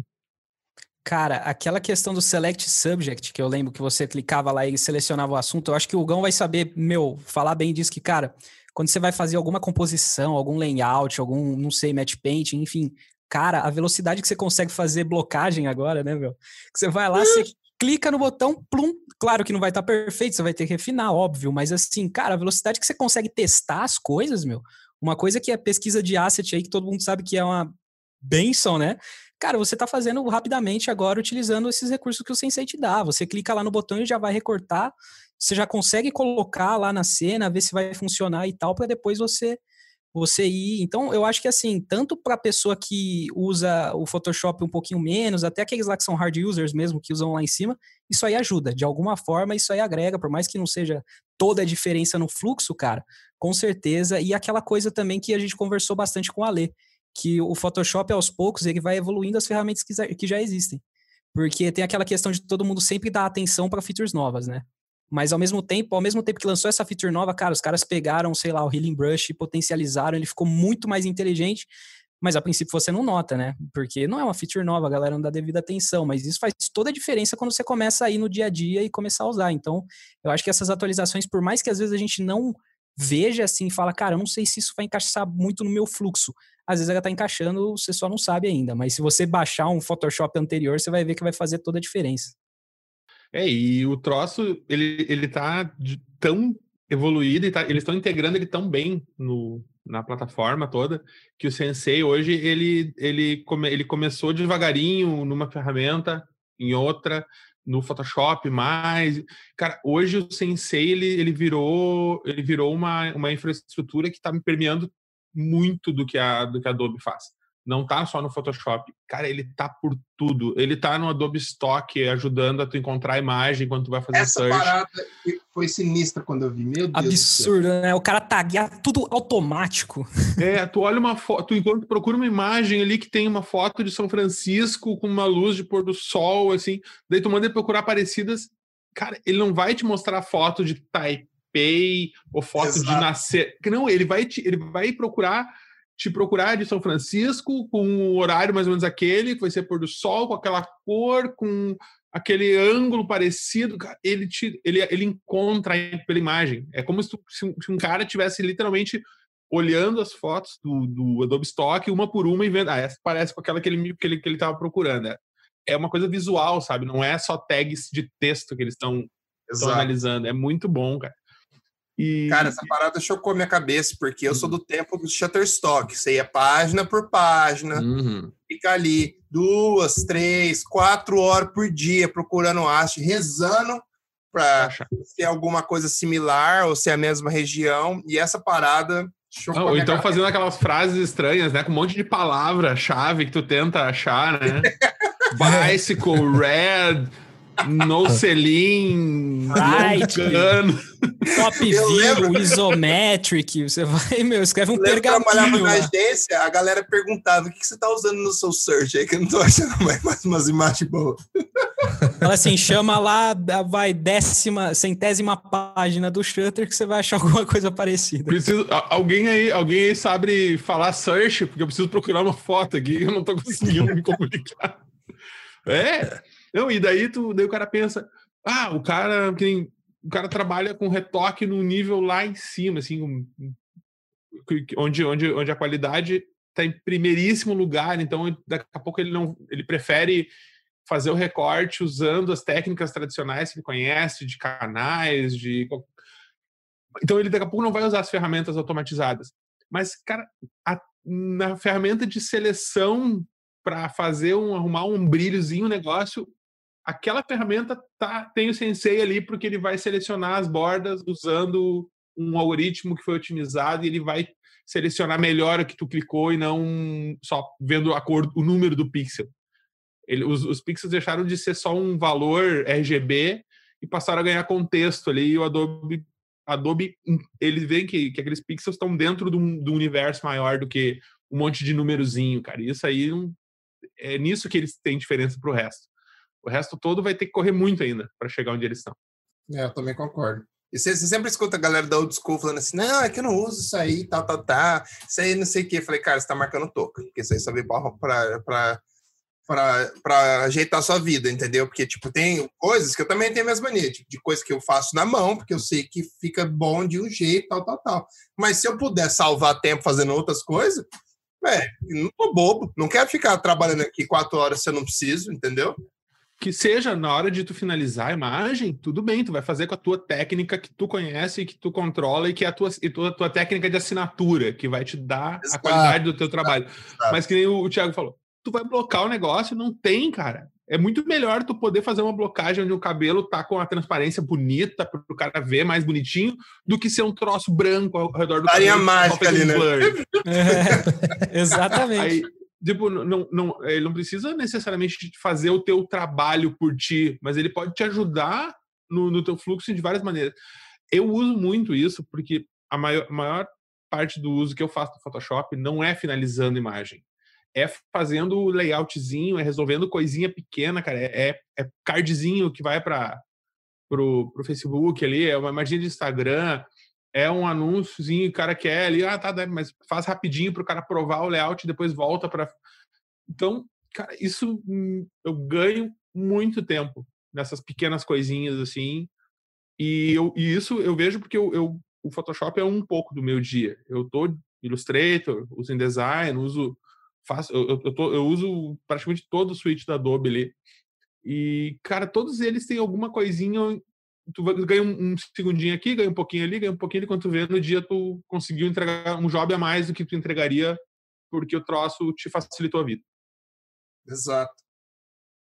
Você tem que entender que, às vezes, todas as atualizações novas não foram feitas para você. Entendeu? Às vezes é para outra pessoa, para outro público, porque as pessoas ficam meio egoístas quando... Nossa, mas não tem nada aqui que eu uso. Eu falei assim, brother, não chama Adobe Photoshop José. É Adobe Photoshop, é para todo mundo. Exatamente. Tá ligado? Não é uma parada. Desculpa, a gente não atendeu o seu feedback dessa vez. O Adobe Photoshop tem uma ferramenta para te contar elementos na tela. Ele tem uma ferramenta que tu seleciona ela e vai clicando. Ela vai botando um númerozinho. Isso é para o pessoal que trabalha com imagem científica. Fazer contagem de elementos, cara. O pessoal que trabalha com imagem médica, contar células. Eles têm ferramentas para... Cara, eles estão em tantas áreas que não tem como a gente imaginar todos os usos, cara. Porque o cara que está analisando uma imagem de satélite os caras da NASA que... receberam a imagem, aquela daquele buraco negro que eles conseguiram fotografar, eles recebem um troço que não tem cor, não tem nada, e eles usam as ferramentas para te botar, para te fazer uma coisa que olhando para ela, tu consiga entender o que ela quer dizer. O maluco que tá com uma radiografia lá, eles usam para ver densidade disso e daquilo, então cada um usa do seu jeito, e todo mundo acaba usando a ferramenta para uma coisa diferente, mas acaba usando a mesma ferramenta. Exato. Agora eu quero voltar um pouco para o podcast de vocês. Eu ouvi aquele episódio do Photoshop Retro e para mim foi um dos favoritos que eu escutei. Parabéns, foi animal. Cheio de dicas iradas que eu nem tinha noção. E eu achei muito interessante. Vocês têm proposta de fazer algo... parecido assim mais pra frente, ou alguma coisa assim nessa linha, porque eu achei muito legal o jeito que vocês fizeram o storytelling daquele podcast, explicando tudo, achei muito irado. Eu acho que é bem estilão no que a gente traz mesmo, sabe? Tem, de pegar e pegar um tema legal assim, mas trazer conteúdo também. Então a gente tenta fazer essas duas coisas, normalmente. Destrinchar, né? Destrinchar tudo. Aí. Vamos falar um pouco de técnica, mas vamos trazer umas histórias de background. Quando tiver um tema interessante, que nem o retrô, foi um tema interessante. O de boteco foi um dos que eu adorei fazer também, porque eu falei, cara, a gente vai fazer um podcast que a gente vai se sentir junto aqui. Porque a gente não vai ter o conference para se encontrar, tá cada um no estado aqui, praticamente, né? E aí deu muito certo, assim. A gente trouxe o Júnior, né? O Júnior Rocha, foi super divertido. Ele é uma comédia, né, esse cara? Porra, cara, é muito bom, velho. Muito bom. E acho que assim... Gosto de macana, hein? Os que mais a gente se diverte, cara, são os episódios que a gente tem histórias, velho. Isso é muito bom. Irado. Qual que é o episódio preferido de vocês até hoje? Pode falar até 3, não mais que 3. Eu vou falar um que eu gosto muito, que eu acho que foi o mais legal de todos, porque sabe por que foi mais legal? Eu acho, porque veio do coração, tá ligado? Veio do, assim, a gente sofreu tanto, que foi o episódio Vida de Fudido, Designer Gráfico. Cara, Deixa eu ver o número dele aqui, ó. Esse episódio é genial. É bom, cara. Eu vou ter que escutar isso quando acabar o papo nosso aqui. Vou ter que escutar esse, cara. Vida esse foi o primeiro episódio do Tantos Pixels que eu escutei e eu lembro que foi recomendação do Lucão lá na Conference, porque ele tinha acabado de lançar esse episódio. E aí ele falou, cara, você precisa ver, eu tenho um podcast. Eu falei, é mesmo, é legal, lancei um Vida de Fudido lá. Falei, ô louco. Ele falou, não, mas é mesmo. E depois eu escutei, cara, muito bom, muito engraçado, meu. Você dá de risada nesse episódio, meu. É recomendação. É episódio pra todos, 28. Assim. Ele é um episódio 28 e a gente falou, por quê? Porque eu cresci trabalhando nessas condições desfavoráveis aí, né? Aquela coisa da gráfica offset, cheirando gasolina da máquina, que a galera... E aquelas... Então tem muita história da gente se fodendo a vida inteira, né? E aprendendo com isso. Foi parte da nossa evolução, da nossa... A gente realmente sangrou ali, ralou. E o mais legal é poder dar risada disso, né? Poder contar e dar risada. Eu acho muito legal. Esse episódio foi muito bom. Recomendo Vida de Fudido, episódio 28. Esses últimos episódios estão realmente... de monitores, assim, ó. É um episódio que eu acho que todo criativo devia escutar, porque abre muito a cabeça. Eu fico espantado... Quando eu troco ideia, a galera não sabe nada de monitor e é uma peça fundamental para qualquer criativo, principalmente quem trabalha com Photoshop. Episódio 42. Esse eu escutei. Então, esse é muito bom, né, cara? E tem um outro episódio que eu acho legal, que é do Wellington Fugis, que já é uma outra pegada, mas o cara traz um conhecimento, uma sensibilidade de falar sobre, sabe, mente, cara, sobre produtividade, muito interessante. Depois eu vou passar para vocês aí. Deixa na descrição do episódio esses episódios recomendados aí. Na verdade é o 4. São os 3 que eu mais gosto aí. Agora vocês... O que vocês acham aí? Fala aí. Cara... Vai lá, Lian. Bom, um dos que eu gostei, e pra mim ele é muito marcante, foi o da cobertura do Conference que eu participei com o Lucão. E... Vocês fizeram lá, né? Sim. Isso. Da hora. Que foi mas o da cobertura de 2019, acho que foi, Lucas. Teve 2018 e 2019. O 19 eu participei mais ali. Aquele ali eu curti muito, foi muito legal. A gente teve, teve umas conversas muito boas, que eu lembro até hoje, assim, dos papos que a gente teve com a galera. Às vezes eu ouço de novo ali pra relembrar. O de monitores... é um dos que tá na minha lista também, que eu achei que foi muito legal. Cara, e o retrô, porque eu tava na minha praia, né? Foi seu filhinho ali, né? Eu sabia que você ia falar isso aí. Cara, eu só esperando. Eu falei, pô, ele vai falar isso? O cara tá tirando. Esse aí, o do retrô, cara, porque é legal. Porque eu vivo muito isso. Eu tenho uma turma aqui na cidade onde eu trabalho. Aqui, eu moro numa cidade e trabalho em outra ali. Mas a minha galera tá toda em Novo Hamburgo, que é onde eu trabalho. Cara, a gente vive micro velho. A mulher às vezes quer me correr de casa, porque tem... Ó, viu? Ela tá me xingando aqui. Tem micro velho atirado para lá e para cá. E meus amigos têm computador antigo. E tem um... Daí tem... Sempre tem assim, ó. Tem o que mexe com as eletrônicas e solda e monta e desmonta o computador velho e remenda tudo. Daí tem o ricão que compra os computadores raros, e que daí a gente vai tudo lá para babar nesse computador antigo dele. Cara, então não tenho. Retrô tá na veia. Eu gosto de carro antigo também, eu gosto de moto antiga, eu gosto de tudo antigo. Cara, meu irmão mexe com carro antigo. Só abrir uma aspas antes do Thiago responder, porque eu preciso contar isso antes de que eu vou esquecer. Eu sou maconheiro e eu sou lesado, as coisas Vai em frente. Tem um cara que trabalha comigo na Apple, tem 51 anos. É um dos caras mais gente boa que eu já conheci na minha vida. Ele chama Steve Dorsey. O cara é nerd. Velho, ele tem um MacBook Pro, um Mac Pro do antigo, só que ele tirou tudo, tem só a paradinha, aí você abre a portinha assim, dentro tem uns LED e um whisky bar que ele fez. Nossa, cara. Aí, esse mesmo cara, outro dia ele mostrou pra gente, tava falando de Star Wars, não sei o que, ele falou assim, vocês não sabem nada, eu tô indo no Star Wars desde o tempo que você ia e acampava. E acampava e esperava lá, ficava 7 dias esperando o filme passar para assistir primeiro. E aí a gente viu um vídeo no YouTube dele, cara. Mostra ele.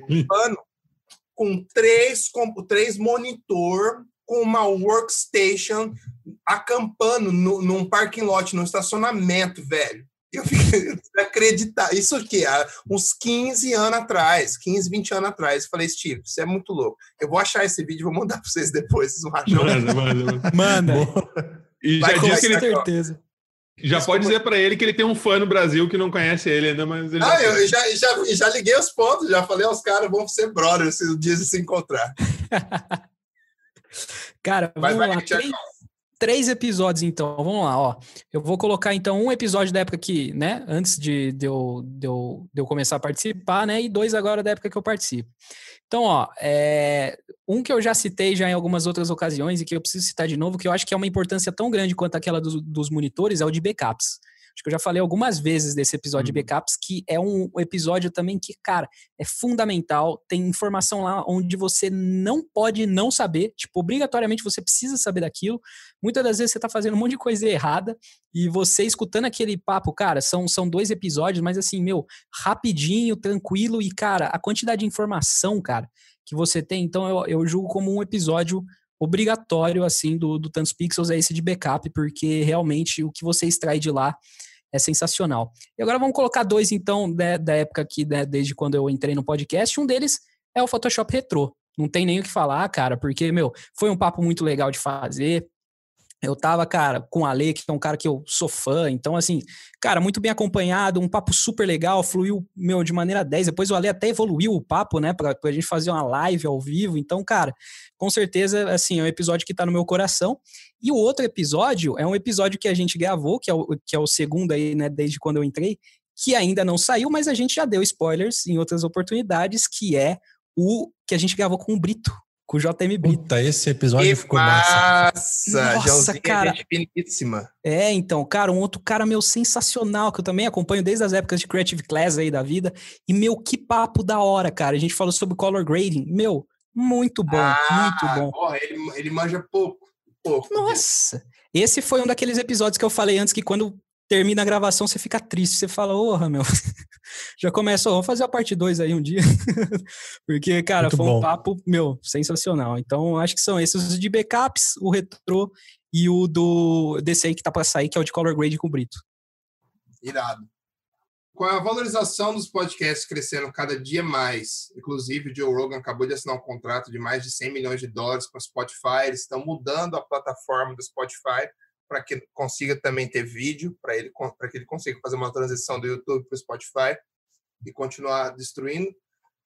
Como que vocês veem o Tantos Pixels evoluindo nessa linha? Vocês têm alguns planos para o futuro, tipo de algum dia, sei lá, conseguir um patrocínio, ou conseguir um apoio de alguém, ou se...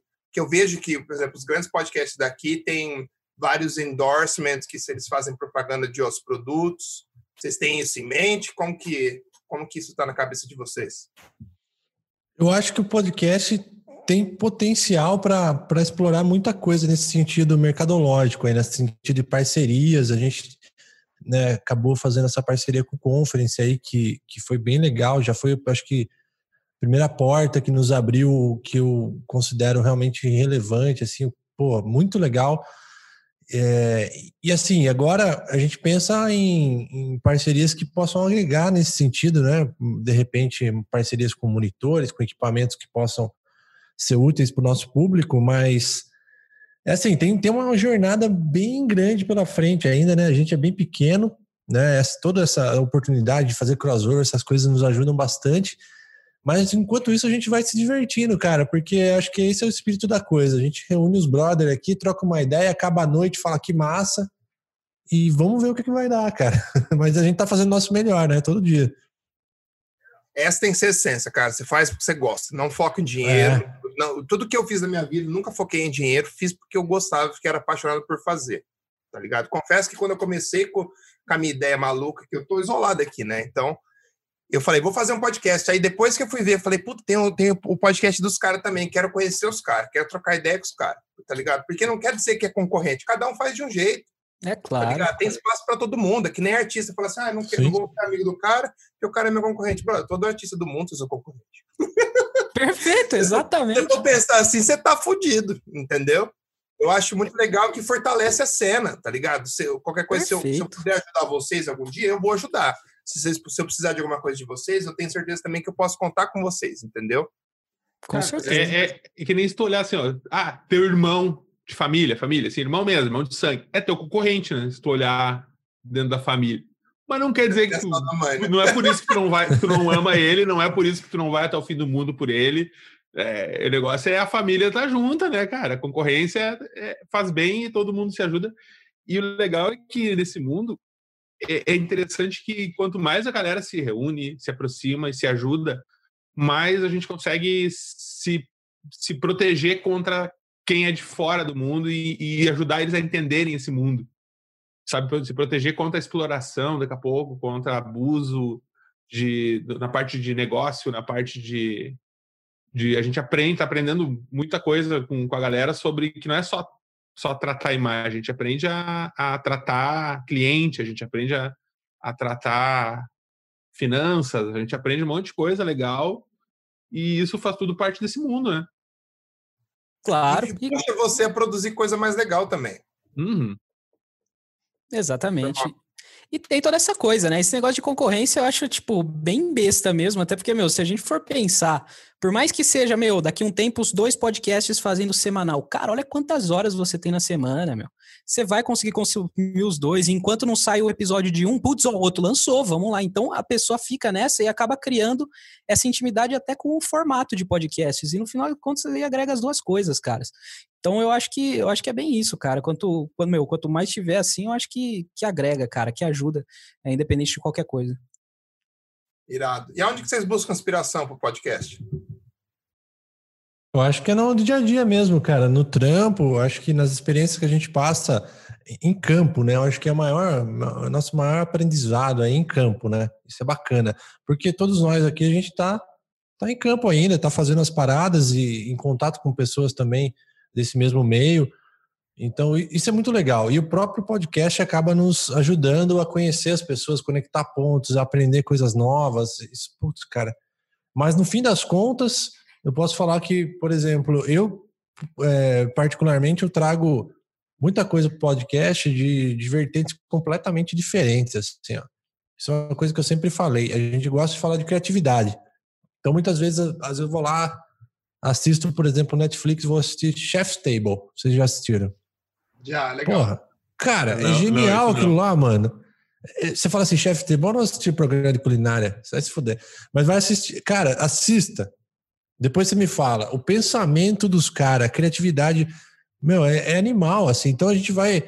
Eu gosto muito de explorar essas outras vertentes, assim, e agregar tudo isso, falar, pô, que legal, cara, vamos explorar essa ideia também. Tem muita coisa legal fora do universo Photoshop só, né?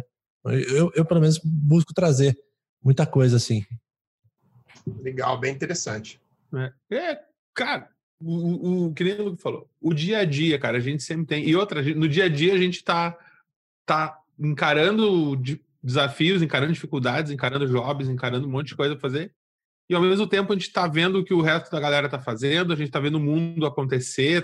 Então, inspiração tem, é só olhar para fora da janela que tem alguma coisa legal para fazer e para discutir. Perfeito. E até mesmo dentro desse mundo, né? Agora a gente tá, cara, com um circuito de live sensacional e, cara, é cada coisa que fala que você fala, mano, isso daria um episódio muito bom, cara. Ou outro fala sobre alguma coisinha, você fala, caramba, vou anotar isso aqui, vou trazer essa pessoa, que seja, entendeu?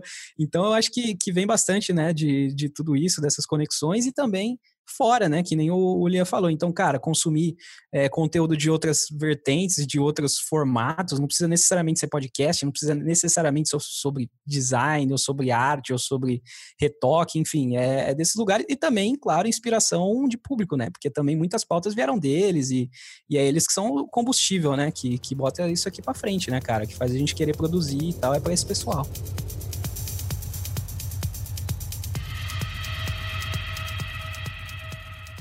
Eu acho legal que você começa a gravar podcast, aí seu cérebro começa a prestar atenção mais nas coisas. Você fica assim, posso fazer um podcast disso, ou aquele cara, posso falar com aquele cara, é muito interessante. Você meio que muda o jeito que você vê as paradas, tá ligado? Que você começa a querer trazer tudo para aquele seu funil ali e converter isso em informação e conteúdo pra galera. Uma coisa legal entre os podcasters, cara, que até troco uma ideia com você agora mesmo aqui, porque eu conheci outros podcasts brasileiros, não exatamente do mesmo formato nosso, mas mais da área de audiovisual, de vídeo e tal. E a gente até formou um grupinho ali com 6, 7 podcasts ali, mas tem muita informação que nos ajuda, sabe? Assim, pô, onde você tá hospedando? Como que tá o preço? Tá valendo a pena? O feed tá legal? E depois na pós, você salva lá em 128, em 96... O que você faz, qual, sabe? Tem muito detalhe, cara. O podcast é um inferno. É muito detalhe para pegar. E a gente vai compartilhando essas paradas aí, cara. O que a gente pudesse ajudar, eu acho que agrega demais. Cara, quando eu comecei a gravar, eu não sabia nada de nada. Eu baixei o programa. Eu gravava no meu iPad. Eu tava sem computador aqui em casa. No microfone do iPad. Aí eu ia editando no iPad, cortando, partindo. Aquele primeiro episódio que eu fiz sozinho, ficou uma bosta, mas tinha que começar de alguma forma, né? E aí você vai evoluindo, você vai aprendendo a comprar o microfone, né? Arrumei um amigo meu para fazer edição, aí já muda completamente, né? Você tem um cara que manja, aí já muda completamente, mas as pessoas não têm noção tanto de trabalho que dá. Puta, é foda. Para agendar, para marcar, para escolher tema, para fazer, para testar, escutar de novo, ficou legal, não, precisa jogar fora. É foda, cara, é foda. As pessoas, às vezes, não têm noção. Acho que, o cara ligou ali, trocou ideia com os caras e boa. É, rede social, artwork, divulgação, marketing, tudo isso aí tá, tá dentro da coisa, cara. Então, Galera que gera conteúdo, eu respeito muito, cara. Eu respeito o pessoal porque, que nem eu participo aqui, mas pra mim é uma coisa recente, nova, e eu vejo... A gente vê agora como precisa de dedicação, como dá trabalho, como é uma coisa que tem que ter comprometimento mesmo, não é oba-oba, assim. É muito punk. Irado. Estamos chegando na parte final agora do podcast, vamos dar aquela invertida. Agora, Tantos Pixels pergunta pra mim, quem vai dropar a primeira bomba aí? Manda aí, Thiago. Pode ser eu, vou começar eu então. Então vamos lá. Cara, eu comecei esse episódio brincando, né? Que eu sou fã da Alice Cooper e realmente sou. Aquele velho, cara, sensacional. Sou fã mesmo. E inclusive, cara, é um dos... Pelo menos quando eu escuto o Hugo Ceneviva, é uma das primeiras imagens que vem na minha cabeça. É justamente aquela lá do Alice Cooper, né? E muito... Eu acho que provavelmente isso porque eu sou fã da Alice Cooper, sou fã do seu trabalho. Enfim, eu imagino que você deve ter feito diversos trabalhos depois, excelentes também. Mas é sempre... o que vem na minha cabeça. E, cara, e muita gente gosta dele também, né? Você vê que é inclusive de várias divulgações onde você é o convidado, eles utilizam aquela imagem. Então, eu queria saber... Todo mundo ama. Não, é sensacional, cara. E assim, e de um fã ainda, cara, do Alice Cooper, do Hugo. Então, cara, eu queria saber como é que foi toda essa história aí da imagem do Alice, como é que foi o contato, o que isso significou para sua carreira e, sei lá, os frutos que você colheu disso aí, cara, porque, realmente eu sou fã e admiro o trabalho. Cara, essa imagem tem uma história muito legal, que a gente estava no estúdio, na Eleven, em Sacramento, E eu tinha acabado de assumir a direção criativa, porque o sócio tinha saído e a gente estava meio que tentando mostrar serviço tanto que desse. E o meu chefe conseguiu o contato de um fotógrafo daqui, que ele faz muitas fotos de celebridades, se chama Paul Mobley. E esse cara trabalhava muito com o Mike Campau na época. O Mike Campau era um dos artistas top aqui dos Estados Unidos. E a gente conseguiu esse job com a condição que esse cara fazia os jobs assim. Ele fazia o job, depois ele vendia a foto ou o produto final para a celebridade que ele fotografou. Então, esse era o acordo. A gente fez esse acordo, recebeu a foto, tanto que na foto ele está só segurando o livro, ele está num quarto de hotel. E aí o cara falou, vocês podem fazer o que vocês quiserem, só desde que seja relacionado com mágica e seja relacionado com Alice Cooper. Aí, cara, foi o primeiro, acho que foi um dos primeiros, foi o primeiro job que eu fiquei à frente da equipe. E a gente fez brainstorm da vida do cara, do que a gente abordar, por exemplo. Se você olha que tem o negócio de que tem o uísque, o negócio de uísque, a garrafa de uísque, tem uma bola de golfe em cima da tampando a garrafa de uísque. O porquê é porque o Alice Cooper largou o vício de alcoolismo por causa que ele começou a jogar golfe. Olha. Aí a gente colocou um dos primeiros posters dele na parede, a gente colocou engravado na madeira a idade dos 3 filhos, aquela menininha que tem atrás, que está segurando um machado, aquilo era a imagem que o Alice Cooper pensou quando ele criou o nome Alice Cooper. A cobra que a gente colocou é porque ele usava muita cobra nos shows, então a gente fez um estudo cabuloso para fazer. Quando foi fazer mesmo, eu já estava tudo na minha cabeça, tá ligado? Só que mas era uma época que eu estava... Lógico, tinha confiança, mas era um trabalho, tipo... Tinha uma certa responsabilidade ali, tá ligado? E a gente tinha que mandar bem. Eu lembro que trabalhei umas 2 semanas nisso aí. Acabou dando certo. O cara gostou, amou, comprou, vendeu, boom, fechou. Mas foi uma realização para mim, cara. Porque, na época, fazer um trabalho... Porque o cara trabalhava com o Mike Campau, então o cara já tinha um nível de expectativa ali altíssimo. E graças a Deus deu certo, mas foi um trampo que eu perdi mais um buraquinho aqui na minha cabeça, porque fiquei bem nervoso, cara, não vou mentir não. Mas hoje em dia é uma das imagens que eu acho que envelheceu bem. Hoje em dia eu faria várias coisas diferentes, mas eu ainda gosto. Então, eu acho que é bem legal por causa disso. Show. E obrigado pelos elogios. Oh, que isso. Muito louco. Quem é o próximo? Vai, Lucão. Deixa eu te perguntar uma coisa aí. Uma coisa rápida, que na verdade, assim, curiosidade. Você acha que o fato de você estar na gringa vai te ajudar nessa questão do podcast? Eu acho que não vai mudar porra nenhuma, assim. O que você acha? Não, porque a minha audiência está no Brasil. Se fosse inglês... Tá voltado totalmente. Mas... Você não pretende fazer nada em inglês. Não, cara. Eu tinha a proposta de trazer, tentei até trazer uma galera que eu conheço aqui, mas daí não poderia ser podcast. Teria que ser uma live stream que eu ia colocar no YouTube para poder ter legenda, para o YouTube poder colocar legenda. Porque senão não adianta nada. Eu vou produzir uma parada que metade dos meus ouvintes não vai entender. Aí fica meio inviável. Mas não sei se ajuda. Não, acho que tanto faz, para falar a verdade. Massa. Que louco. Cara, eu tenho uma curiosidade, cara. Manda. Como é que funciona? Porque a gente tem a impressão, sempre assim, a gente tem aquela coisa síndrome do vira-lata, né? Que achar que aqui tudo é ruim, aqui tudo... Como é que é aí tu que tá fora do Brasil e trabalhou no mercado que é baseado em tecnologia, né? As ferramentas são ferramentas tecnológicas, né, para te fazer o teu trabalho. Como é que tu percebeu entre o tipo de equipamento que tu usava aqui no Brasil quando tu foi para os Estados Unidos e pelo que tu vê nas outras agências de nível, não as mega agências, mas tu deve ter contato com galera que trabalha em home studio de repente, ou de estúdios menores, agências menores. Como é que é essa relação entre o equipamento que o pessoal usa e olhando para o Brasil aqui? Cara, aqui tudo é mais acessível, né? Então, se você quer mesmo comprar uma câmera boa, você arruma, você financia, porque aqui tem muitos programas que você pode financiar e tal, você acaba dando um jeito de conseguir o equipamento.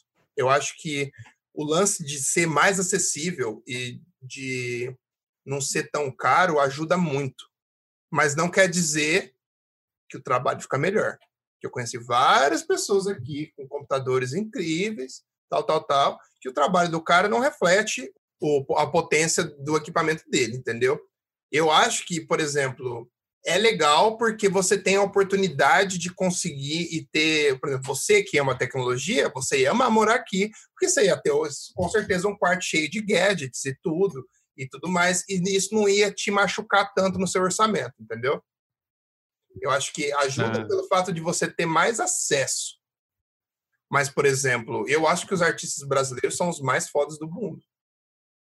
Tipo, pelo pouco que eu conheço de nível de artista, ninguém bate o Brasil. Se for juntar a quantidade, sabe? Tipo, você pode ter 1, 2, 3, muito foda em tal lugar, uns 10, 20. Mas no Brasil você tem, tipo, 100, 200.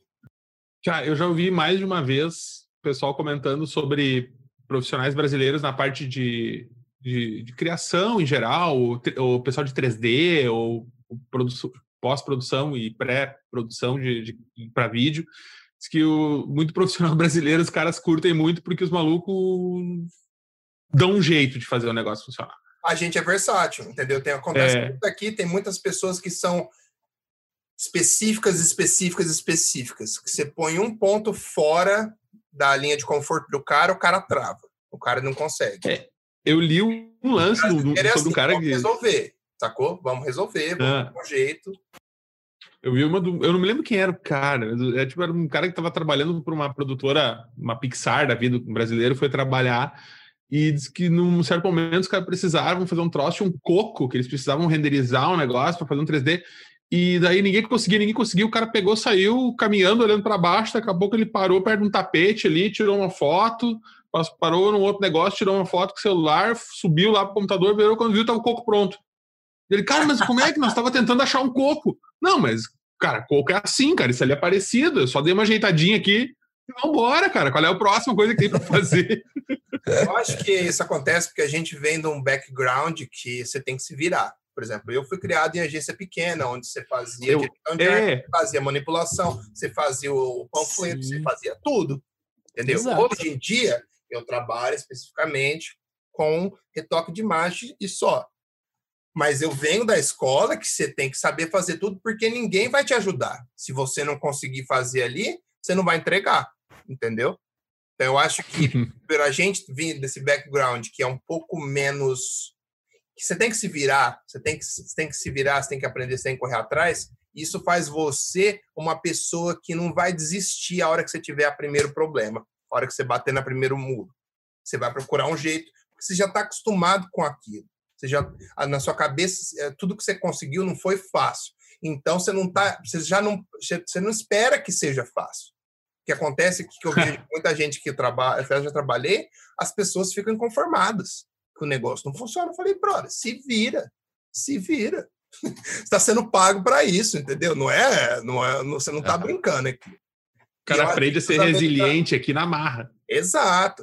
A gente cria casca dura e quando vem para cá... Por isso que eu, no outro episódio, até falei, quando o brasileiro vem para cá, consegue um trampo aqui, o cara vai ser melhor que os caras. Por quê? Porque o cara já tem a bagagem, o cara não veio para brincar.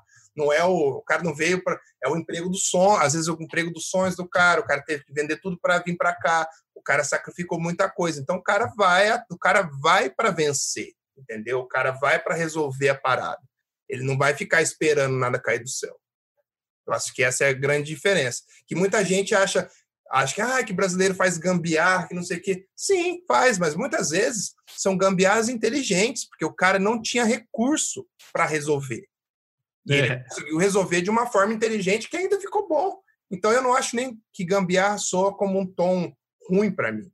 Só quando é feito para fazer esquema, para roubar dinheiro dos outros e tal. Mas falcatrua é outra coisa. Daí, né? É outra coisa. Mas eu acho que a gambiarra requer um nível de inteligência, de proatividade, que você só consegue vindo de um background que você já sofreu um pouco antes. Manja?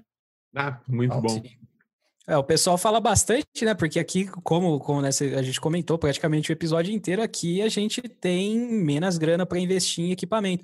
Então, uma coisa que o pessoal fala muito também é que o pessoal trabalha muito mais eficiente lá fora, né? Meu, o pessoal, tipo, brasileiro, né? Os caras sabem que, meu, eu não posso ferrar o desempenho da minha máquina porque é uma máquina, então já trabalha eficiente, já divide as layers direitinho, não pesa o arquivo e tal. Porque, cara, é o que a gente tinha, a gente foi acostumado assim e isso, cara, tem um puta valor, porque você vai ter uma máquina independente da quantidade de peça que vai ter, você vai estar trabalhando eficiente, você vai conseguir render muito mais. Por exemplo, um exemplo que aconteceu comigo aqui, quando eu entrei na Apple, eu falei, eu não vou reclamar de nada, só vou reclamar se for uma coisa fora mesmo, que eu não consiga e nada, e vou perceber, eu queria aprender, queria ler como que a galera era. E tem uns malucos que reclamam todo dia porque gostam de reclamar, entendeu? Eu acho que, às vezes, as pessoas têm uma impressão de que você mora fora do país e a grama do vizinho é sempre mais verde, sacou? Mas muitas vezes as pessoas vêm, e que eu falo, trabalho na Apple, o cara só vê isso, só vê que eu trabalho aqui. Tipo, o cara não esquece tudo o resto, tá ligado? O cara não quer saber onde eu moro, se eu passo dificuldade ou nada, se eu tenho problema de adaptação, se eu tenho saudade da minha família, não sei o quê. E eu acho que, às vezes, as pessoas desvalorizam o que elas têm no Brasil, tá ligado? Porque quando eu trabalhava no Brasil, eu era feliz aí também, cara. Eu era super feliz, fazia um trabalho que eu curtia, tinha que ralar, tinha vez que ia me fuder. Tinha, foi do mesmo jeito aqui, aqui eu me fudi muito mais. Mas, tipo, e o pior, você se fudeu em dólar, né? Em dólar. E me fudi falando com os caras que os caras olhavam pra mim e falavam assim, o que esse maluco tá falando pra mim? Os caras não conseguiam entender o que eu falava no começo. E olha, o cara se ferra em dólar e a 10 mil quilômetros de casa, 15 mil quilômetros de casa. Exato, você não vai, pô, Léo, vamos tomar uma cerveja comigo? Tô de bode hoje. Vou chamar o Uber aqui rapidão. Escutem essa história completa no Tantos Pixels. Bom, galera, estamos chegando no final aqui. Queria agradecer vocês de coração. Sei que tá tarde aí no Brasil, mas eu tô muito feliz que a gente bateu esse papo. Pude conhecer vocês um pouco melhor e curtir pra caralho. Queria falar pra vocês, o que vocês precisarem de mim, seja de arte, seja de podcast, seja de qualquer coisa, ou até trocar uma ideia, só mandar uma mensagem pra mim. Estarei sempre à disposição. E eu desejo nada mais que sucesso pra vocês, cara. E agora eu vou ter que escutar os outros que vocês falaram que foram os preferidos aí. Mas eu dou um feedback, então. Valeu demais aí, Brão. Porra, a gente, sim, privilégio nosso aí de participar e vamos seguir nessa parceria aí, cara. Vamos nos ajudando que a gente consegue levar o máximo de conhecimento, de informação, de entretenimento pra galera aí, cara. Valeu mesmo. Cara, muito legal. Valeu muito. A gente tá cada um num canto do Brasil e agora do outro lado do mundo também lá, mas o negócio é que a gente tem que estar junto, cara. Não tem jeito. Tamo junto é a hashtag da vez. É, inclusive o Hugão vai estar na Photoshop Conference, não vai não? Aham. Opa. Pô, animal. Então aí, meu, como é que é? O nosso Photoshop tarda, mas não falha, é isso? Ixi, Photoshop aí você prepara, hein? Já toma até um... Como chama aquele remedinho que você toma? Engove. E o Hugão vai chegar, Maverick ali, V8, com sede mesmo. Com certeza, cara. Então é isso, meu. Muito obrigado aí pelo espaço, pela oportunidade, muito bacana. Continua também o trabalho que você tá fazendo, que, cara, tá excelente. É outro podcast também que não sai da minha orelha. Então, cara, com certeza pode continuar. E igualmente, meu, que você precisar da gente, só dá um toque aí que a gente, meu, vai ser um prazer enorme ajudar.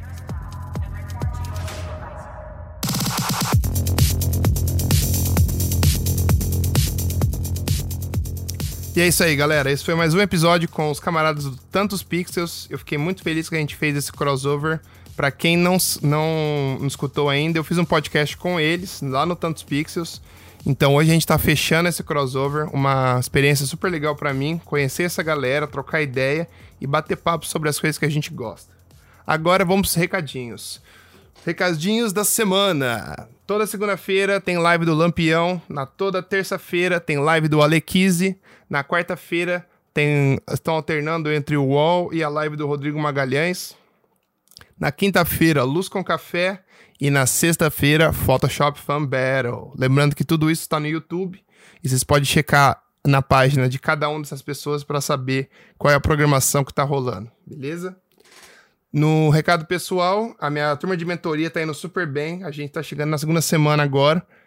E tô bem feliz com os alunos. Eles estão super animados, sabe? Aquele começo de casamento. Então, tá rolando super bem. Tô super feliz. E lembrando pra vocês que quem tem interesse em participar da mentoria comigo e pra gente elevar o seu nível, mande e-mail pra hugocantelli@yahoo.com.br. Beleza, galera? Não percam, a mentoria é totalmente diferente de qualquer curso online.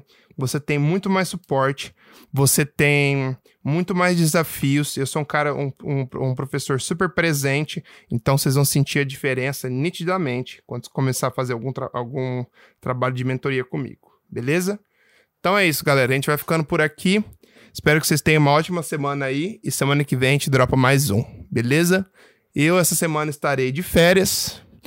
De segunda a quarta-feira, estarei em Lake Tahoe. Então, se vocês verem meus stories aí, nada relacionado ao trabalho, já sabe que o Gão tá de férias. Então, é isso aí, galera. Um abraço e a gente se vê semana que vem.